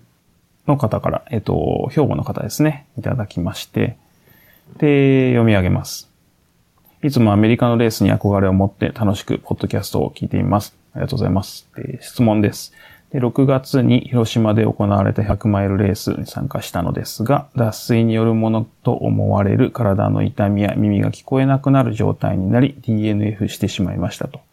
ここまでになったのが初めてで暑さに慣れてなかったのかとか考えてますが、どのような準備や対応をしたらよかったのでしょうかと。えっ、と、い意見をお聞きしたいですと。で、エイドで長時間休憩したら治るものなんでしょうかステッカーも欲しいですと。よろしくお願いしますと。で、えっ、と、ステッカー送りますと。はい。少々お待ちください。うん。ちょっと2ヶ月弱、あの、放置しちゃってすいません。ステッカー送るので。はい。はい。少々お待ちください。はいい、うのが最初で、えーっと、脱水かもしれない理由で、いやでもなんかすごいですね。体の痛みや耳が聞こえなくなるっていう。脱水。まあでも脱水なのか、熱中症なのかとか、ちょっとすいません。なんか診断ができないので難しいんですけど、仮に、まあ脱水だとすると、んまあ、水分、ウォーターマネジメントっていう話になると思いますし、それがその熱中症によるものであれば、まあ、えっ、と、暑熱順化とか、まあ、そういったものが必要だったんじゃないのかなっていうイメージはありますけどね。エイドで長時間休憩したら治るものかって言われると、脱水は下手したらすぐには治んない気もしますね。まあ、程度によると思うんですけど、軽度だったら脱水も熱中症も対応して少し休めば治るかなっていう気がしますけど、ある程度の症状いっちゃうと回復までめちゃくちゃ時間かかるのでうん、多分もうどうにもならないことが多いですよね。っていう気がしますけどね。うん。なんかありますしなさん。いや、耳が聞こえなくなるとかは、うんもうかなり体がシャットダウンしてるってことですもんね。そうですね。なかなか多分この状態って、そこそこひどいというか。ひどい状態だと思います。軽度ではないですうよね。ん。だから、いろんなものが重なってると思います。例えば、脱水だけでは、そこまでいかないだろうし、うん脱水プラス、カロリー不足プラス、疲労困憊プラスみたいな、うん。結構悪いことが重なって、そこに行ってると思うんで、うん。まあ、ね本当に、水、もう、ありきたりですけど、水分取って、カロリー取って、うん。強度を落として、っていうのが対処方法かなと、まあ、パッと聞いて思いますし、エイドで休むと治りますかと言われて、治るかどうかはわかんないですけど、やっぱりうん。時間なくなるまで待つ価値はあるかなというのは、症状関係なく思いますね。まあ、ギリギリまで休むっていうのはありますよね。その、カットオフ、ギリギリ。うんまあ、ギリギリはちょっと怪しいですけど、まあ、30分前とかまで休めるんだったら、まあ、精一杯休むっていうのは手段の一つだと思いますけどね。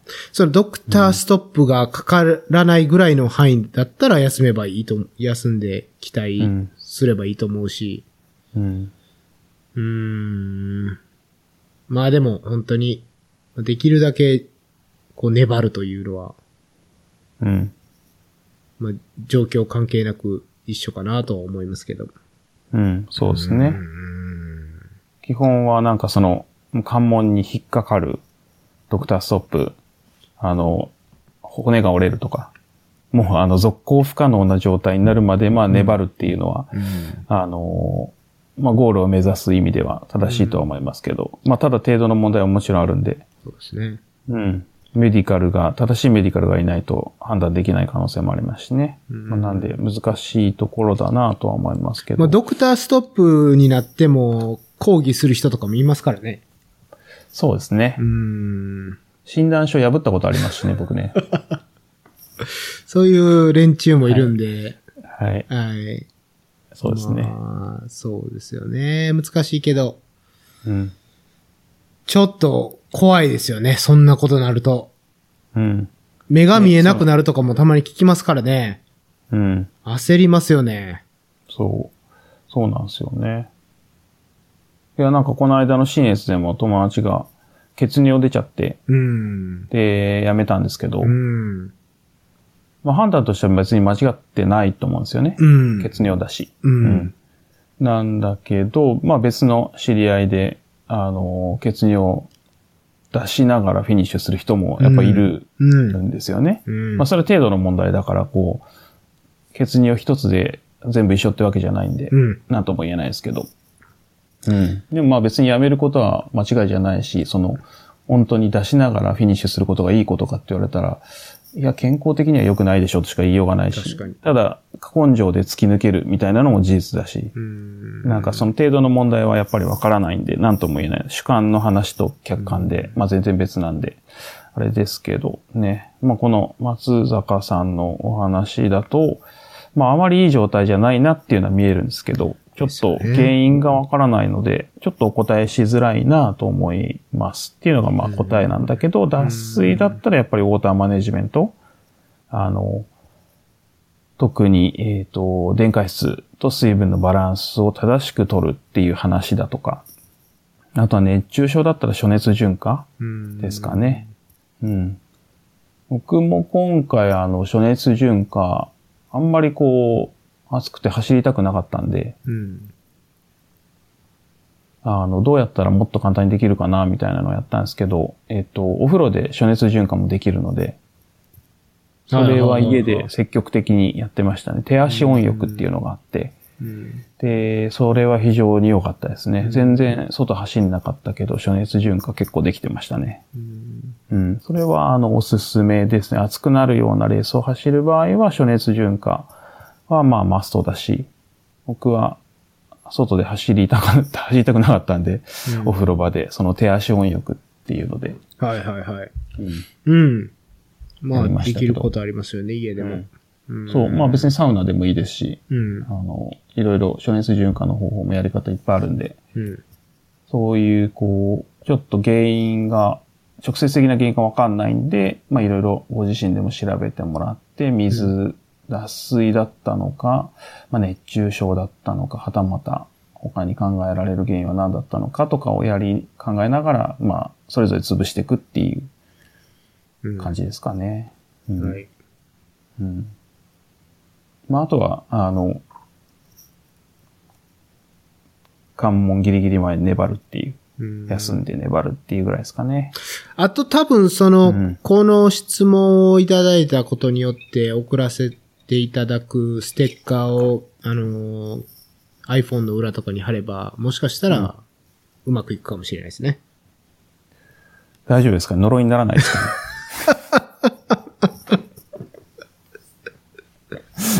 逆に。はい。自己責任でお願いします。はい。まあでもなんかね、あの、もし喜んでいただけたらというか、まあ喜んでもらえたら嬉しいので、はい。せっか送ります。はい。はい。ちょっと、ちょっとだけお待ちください。はい。か、あの、首を長くしてもらっていただける。はい。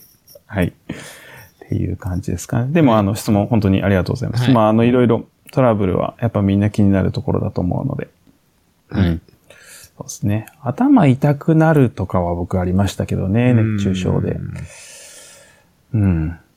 耳は初めて聞きましたね。確かに聞かないですね。うん。うん。なんか、うん。もうちょっと、こういうのが継続するのかどうなのか聞いてみたいですね。うんうん。はい。はい。ということで、で、次の質問ですね。うんえっ、と、かぼちゃさん。はい。いつもありがとうございます。はい。いつもありがとうございます。ツイッターなどなど、はい。あの、声かけていただいて非常に嬉しいです。あはいりがとうございます。で、えっ、と、いただいた質問がですね、えっ、と、読み上げますと。で、二郎さん、深夜さん、こんにちは。いつも楽しく拝聴させていただいています。ありがとうございます。お二人に質問です。自分はレース前日は緊張してか眠れないことが多く、寝不足を感じながらスタートに立つことがしばしありますと。うんしばしばありますか。で、また、えっ、と、仕事柄夜勤で一晩眠らずに働くことが月数回あるのですが、そうしたあくる、えっ、と、ことがたびたびあります。お二人はレース前日眠れないことはありますかまた100マイルレースで一晩、一晩以上動き続けたレースの後、疲れているけど眠れないということはありますか、うんうんお答えいただけると幸いですと。うんはい。まあ、すでにこれまでのエピソードで同じようなお話がありましたら申し訳ありません。これからも配信楽しみにしていますと。で、ステッカー欲しいですっていうことなので、はい。こちらも、あの、近日中に送るようにしますので、少々お待ちくださいと。うんはいはい。で、えっと、眠れないこと。まあ、ありますよね。うん深夜さんありますいや、今回だから、睡眠ちょっとうん、質良くなかったんで、うんありましたね、まさに。それは寝る時間が遅くなったというよりか起きちゃったとか。いやー、その練習不足から来るものもあると思うんですけど、やっうんぱ朝走らないと、うん。こう体のリズムが整わずに、うん。体も疲れないし、うん。夜、こう、まあ寝るんですけど、夜中に起きちゃって、うんうん。うん、で、質質が下がってる感じはありましたね。うーん、なるほど。結構普段は大丈夫な方なんですけど、やっぱり、う。うんん、朝起きて走らないと良くないかもしれないですね。うん、うん、うん。なるほど。いや、僕は、寝つきはあんま良くないんですけど、寝ると、まあ、そこそこがっつり寝れるんで、あんま気にしたことがないんですけど、うん朝早いスタートで、その前日の睡眠時間が短いと、やっぱパフォーマンス悪いとかっていうのはありますう。ね。うんん。で、うんなん、か、えっ、と、軍隊でやるなんか呼吸法があって、うんなんだっけ、7秒吸って、うん。 7秒で吸って、何秒か止めて、何秒かで吐くみたいなのを何回かやるとすぐ寝れるみたいなのがあるんですよね。うさんくさいですね。 いや、なんかでも軍隊でやってる方法らしく て、はいはい。結構なんかそれで寝れるっていう人も非常に多いらしいんですけど、僕は全然ダメで、で、あとメラトニンも効かないし、CBD もやりましたけど効かないええ。で、まあでももちろん CBD ですぐ寝れるよっていう人もいっぱいいるんで、うん。あの、寝れる、なんだろう、対策というか、寝れるソリューションをいくつか試してみるといいのかなっていうのはありますね。その軍隊方式の呼吸法とか、うん。メラトニンとか CBD みたいなそのサプリメントというか、あの、ものに頼るみたいなのもありますし、うんあとなんだっけ、えっ、と、えっ、と、なんかあったかくなるアイマスクがあるんですよね。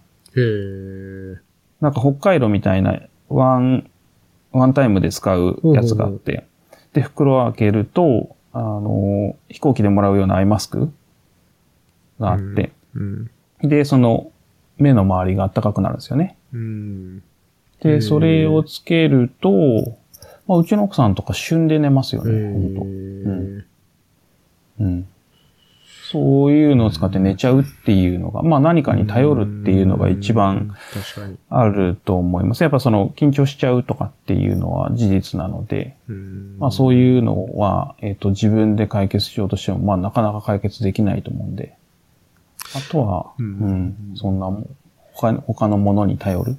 なんかその、もうレースの前日はどうせいい睡眠は見込めないから、うん。その、数日前から寝だめするというか、うんうん。質を上げていくっていうのはた、たまに聞きますけどね。ああ、それ大切ですよね。疲れを残さないといううか。ん。うんただその、夜勤があったりする方は、そういうのも難しいから、うん。ねえ、それはもうどうしようもない、寝られる時に寝る、うん前日にこだわりすぎないっうん。ていうとこですかね。そうですね。夜勤はきついなうん。あとは、あれですね、横になってるだけで体力が回復するっていううんのはあるので、まあ寝れないからといって、あの、他のことはしないでう、ん。ぼんやり横になってるうん。のが一番いいとは思うんですけどうね。んうん。なかなか、うん。難しい状況だと思うんですけど、どうやったら寝れるのかっていう手段をいろいろ自分に合うものが多分どっかにあると思うので、うんいろいろ試してみるのがいいような気がしますね。うん。れきうん。レース後寝れないっていうのは確かにたまにありますよね。これはあれですね。えっ、と、前あったのが僕はカフェイン取りすぎっつうのがありましたね、うんあると思います。うん。ジェルとかに入ってたり、コーラ飲んだりとかでう、ん。全然寝れないみたいなのはありましたね。うん。うん。けど、まあそういうカフェイン取りすぎじゃなくて寝れないっていうのは、まあただの興奮うん。だと思うのそれで、もありますよね。まあ落ち着くしかないと思うんですよねう。。うんん。で、まあ結局それも、あの、さっきと同じで、えっ、と、メラトニンに頼るとか、CBD に頼るとか、あの、ホットアイマスクみたいに頼るとか、うん。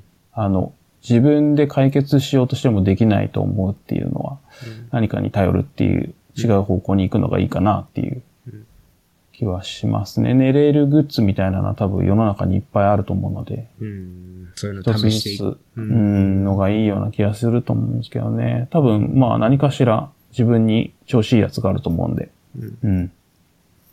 うん。僕はそのホットアイマスクですかね。が多分比較的良いですね。メラトニンとかあんま効かないですね。アキラさんは CBD 飲んだらすぐ寝るって言ってましたね。うん。やっぱありますよね。いろいろ合う合わないがう。ん。うん。なんで、まあそういうのが、あの、本当に頼るっていうのがいい気がしますね。はい。うん。っていうのと、まあ、できる限り寝れる時に寝る。うん。で、その時にも何か頼っちゃうとかね。うん。うん。うん。まあただそのリズムが、あの、夜勤もあると難しいと思うので、ね。うん。なかなか難しいと思うんですけど、はいうん。そんなとこですかね。かぼちゃさんはね、はい。ちょっとぜひ、早、早めにステッカーを送ってやすめいてまくせんださい。。 あのね、はイラストをね、書いてくださったんですよ。ステッカーの。あー、見ました見ました。うん。なので、ぜひ、はい。 すいません。はい日本。国発送担当のはい。二郎さんにお願いし、はい。ただの怠慢です。すいません。本当に。そういえば、あの、マウンテンレイクスにステッカー持っていくのを忘れ、はい。聞きました。はい。はい松岡さんとまみこさんにはステッカーを渡せず、住所を送っていただければすぐ送るんでって言ったんですけど、あの、松岡さんから連絡ないんで多分そんなにい欲しくなかったんだなっていう。いやいやいやいやいや。そこは、あの、住所教えてくださいって、ここは、先に行った方がいいんじゃな いゆで、すか。ゆ、 うん。いや、あの、現地では言ったんですけど。はい。はい。そうなんで、はい。はい。すいません。はい。ステッカーすいません送ってますよ、あの、国内は。アメリカ国内は。ちょこちょこ。僕はまだ一つも食ってないです。ちょっとちょっと。いや、現地手渡しがいいなってやっぱちょっと思ってまあ、そりゃそうなんですけどね。はいははいい、はい。まあでもあの、遠い方には送らせていただくのうんで、はい。一応、あのーくださいって言われた人にしかあげてないけど、はい。あの、北カルフォルニアのお父さんには、んあの、勝手に送っときましそうですね。た。はい。はい。何も言わずに送ってきたって言ってた気がしま すね。はい。はい。なんかね、絶縁状を送ってきたかと思ったみたいなね、こと言ってましたね、そういえば。ああ、ありました、ね。わざわざ送らんでしょ、絶縁状。ね。うん。はい。はい。まあ近いうちに、はい。お父さんにもね、会いに行かないといけないですね。そうですね、しばらく経ってますね。はい。はい。っていうので。そんなとこですかね。はい。はい。ちょっとネタがなくなりそうなんで、考えないといけないですね。うん。うん。しばらく。僕も次の予定が下手すると年内ないので、はい。あー、なくもないですけど、ちょっとちょっとビ BI100! ア100はあの、ちょっと疲労骨折がある んで、もうそうですよね。はい。はいまあでもちょっとちゃんと考えてます。はうい。んそんな、そろそろ治るでしょ治りますね。う。はうん。まあ昨日も走ったんで、い。うん。はい。大丈夫だと思います。いやー、難しいですね。なかなかうんこの、モチベーションなんで。はい。でもね、え、例えばワサッチと AC 走れば、今年と同じ本数なんで100マイルで言うと、そうですね。うん。そんな感じでやってんすよね、我々のポッドキャストは。う年、ん。 2本。ジローさんも、うんえ、今年1本今年1本だけでですね。すよね。うん。それで、まあ、なんとかやってるんで、来年もなんとかやるんでよろしくお願いします。そうですね。ぬるぬると。 て、もっと定期的にやれっていう声はよく聞きますよね。いや、そうですよねう。ーん。いやー、尊敬するレプリカント FM が、あの、毎週ちゃんとリリースしてるんで、たまに休みますけど。いや、レプリカントはもちろんそうなんですけど、2ヶ月いいに1回しか配信しないポッドキャストってなかなか、あれですからね。ない方じゃないかなと。少ない方で。うん。まあでも、うんはい。さっきのレースの話、自分にできる、ね、背丈に合ったやり方で楽しめばいいっていう。そうですそね。こですね。いや、そうそうそう。はい。はい我々は我々のペースがあるんで、はい。緩めにね。あ、ゆるめに。はい。はい。まあ来年はもしかしたらもうちょいネタがあるかも。そんなまあことを去。年内年もも言ってたよ、あなたは。あなた言ってまし たね。はいや、そちょっとあんまり覚えてないけど。い。はい。言ってた気はする。そうですね。うん。いやー、難しいですね。難しい、予定通りにいかないで。すね。はい。はい。そうですね。うん。はい。まあまあ、あの、ぼちぼちやっていくので、そうですね。す、末長くよろしくね。そうです ね。はい。あまり、こう、圧が少なめでやっていこうとな。はい。ははいい。はい。はい。長いですかね。はい。はい。ああ、まあ結構今日も長くなりましたね。そうですね。うん。はい。はい。最後まで聞いていただいてありがとうございます。はいえっ、と、コメント、意見、えっ、と、質問などなど、えっ、と、まあ、ソーシャルだったら、えっ、と、ハッシュタグ、オフトレルトークをつけてポストしていただけると嬉しいです。で、あと、小ノートはちょっとお休み中なので、今ちょっとなんか、あの、全然まだ深夜さんに存在してないですけど、うんちょっとフォーマット変えようかなとか、おううん、全然いいと思います。ってます。はい。はいっていうので、まあちょっと考え中なんで、はいまた、はい、何かアップデートあればっていう感じですかね。うん。はい。そんなところですかね。はい。はい。また、近日中に、話せればと。